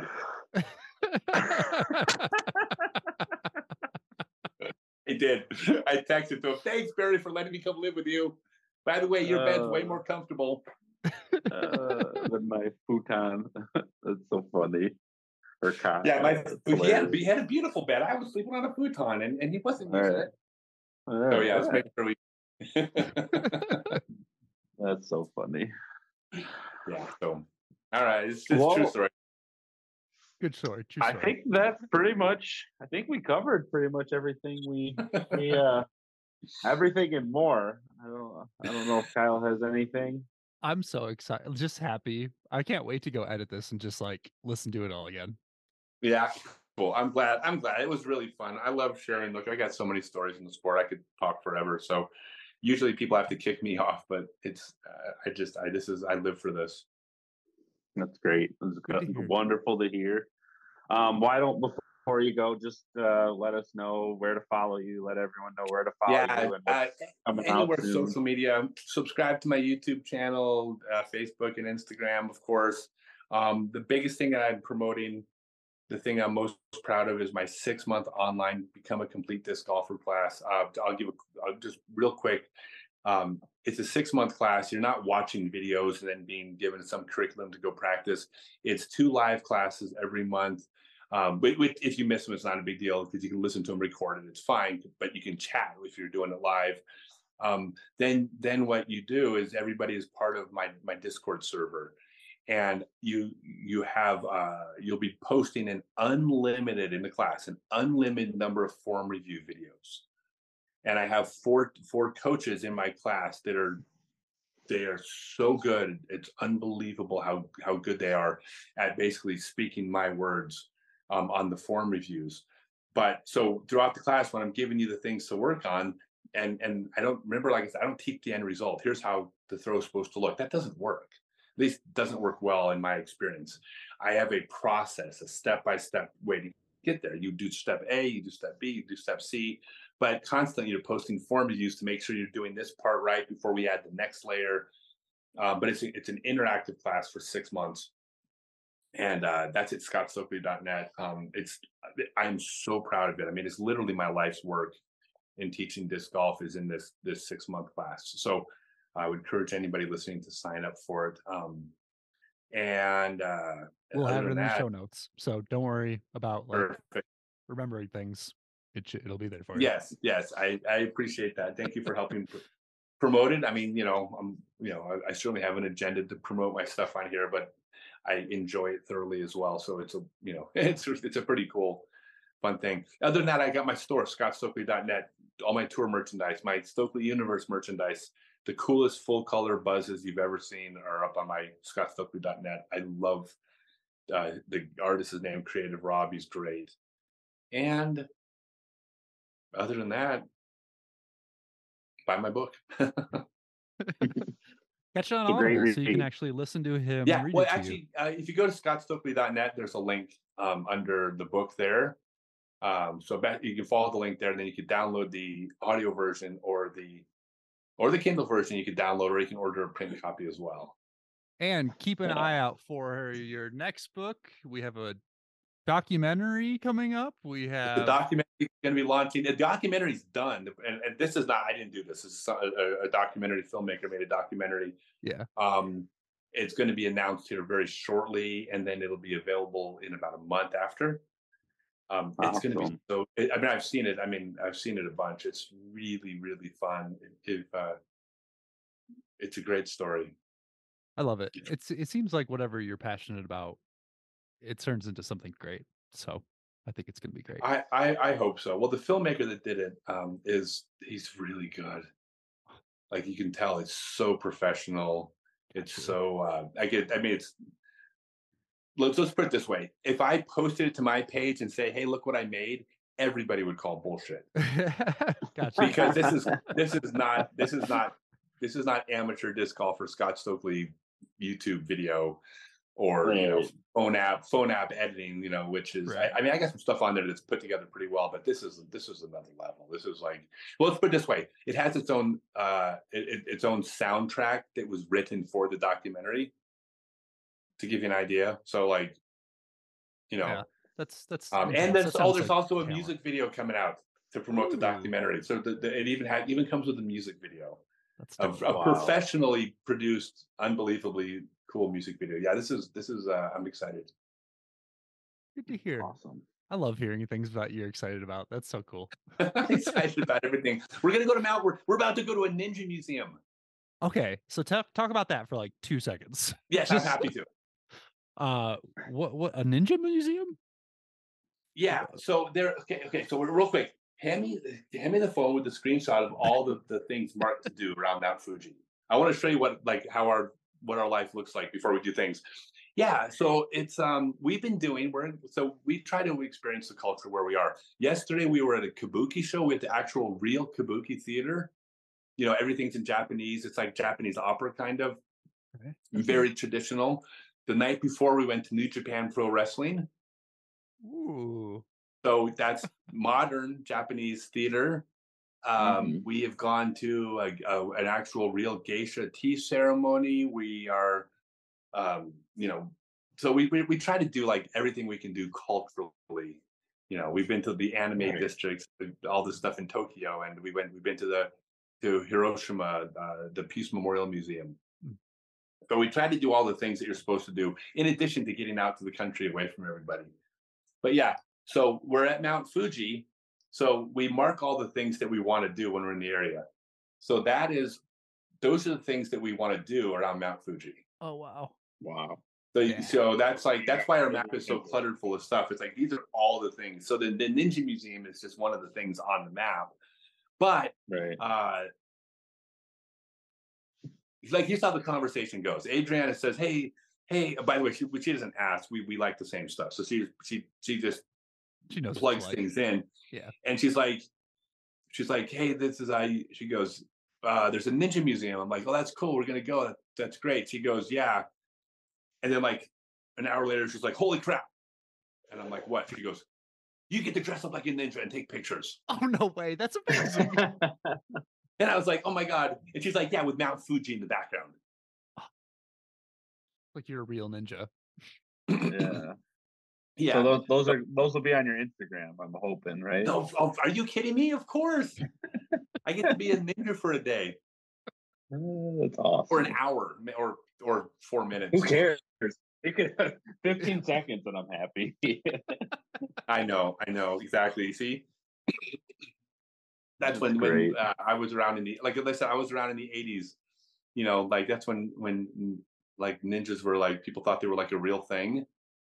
You know, when Black Belt Yeah. magazine came out and people thought there were people with like these like these these abilities that they could like you know they can hide in plain sight and stuff like that. And like Yeah. that was like a big thing in the '80s. So I grew up on ninja movies, of course. yeah.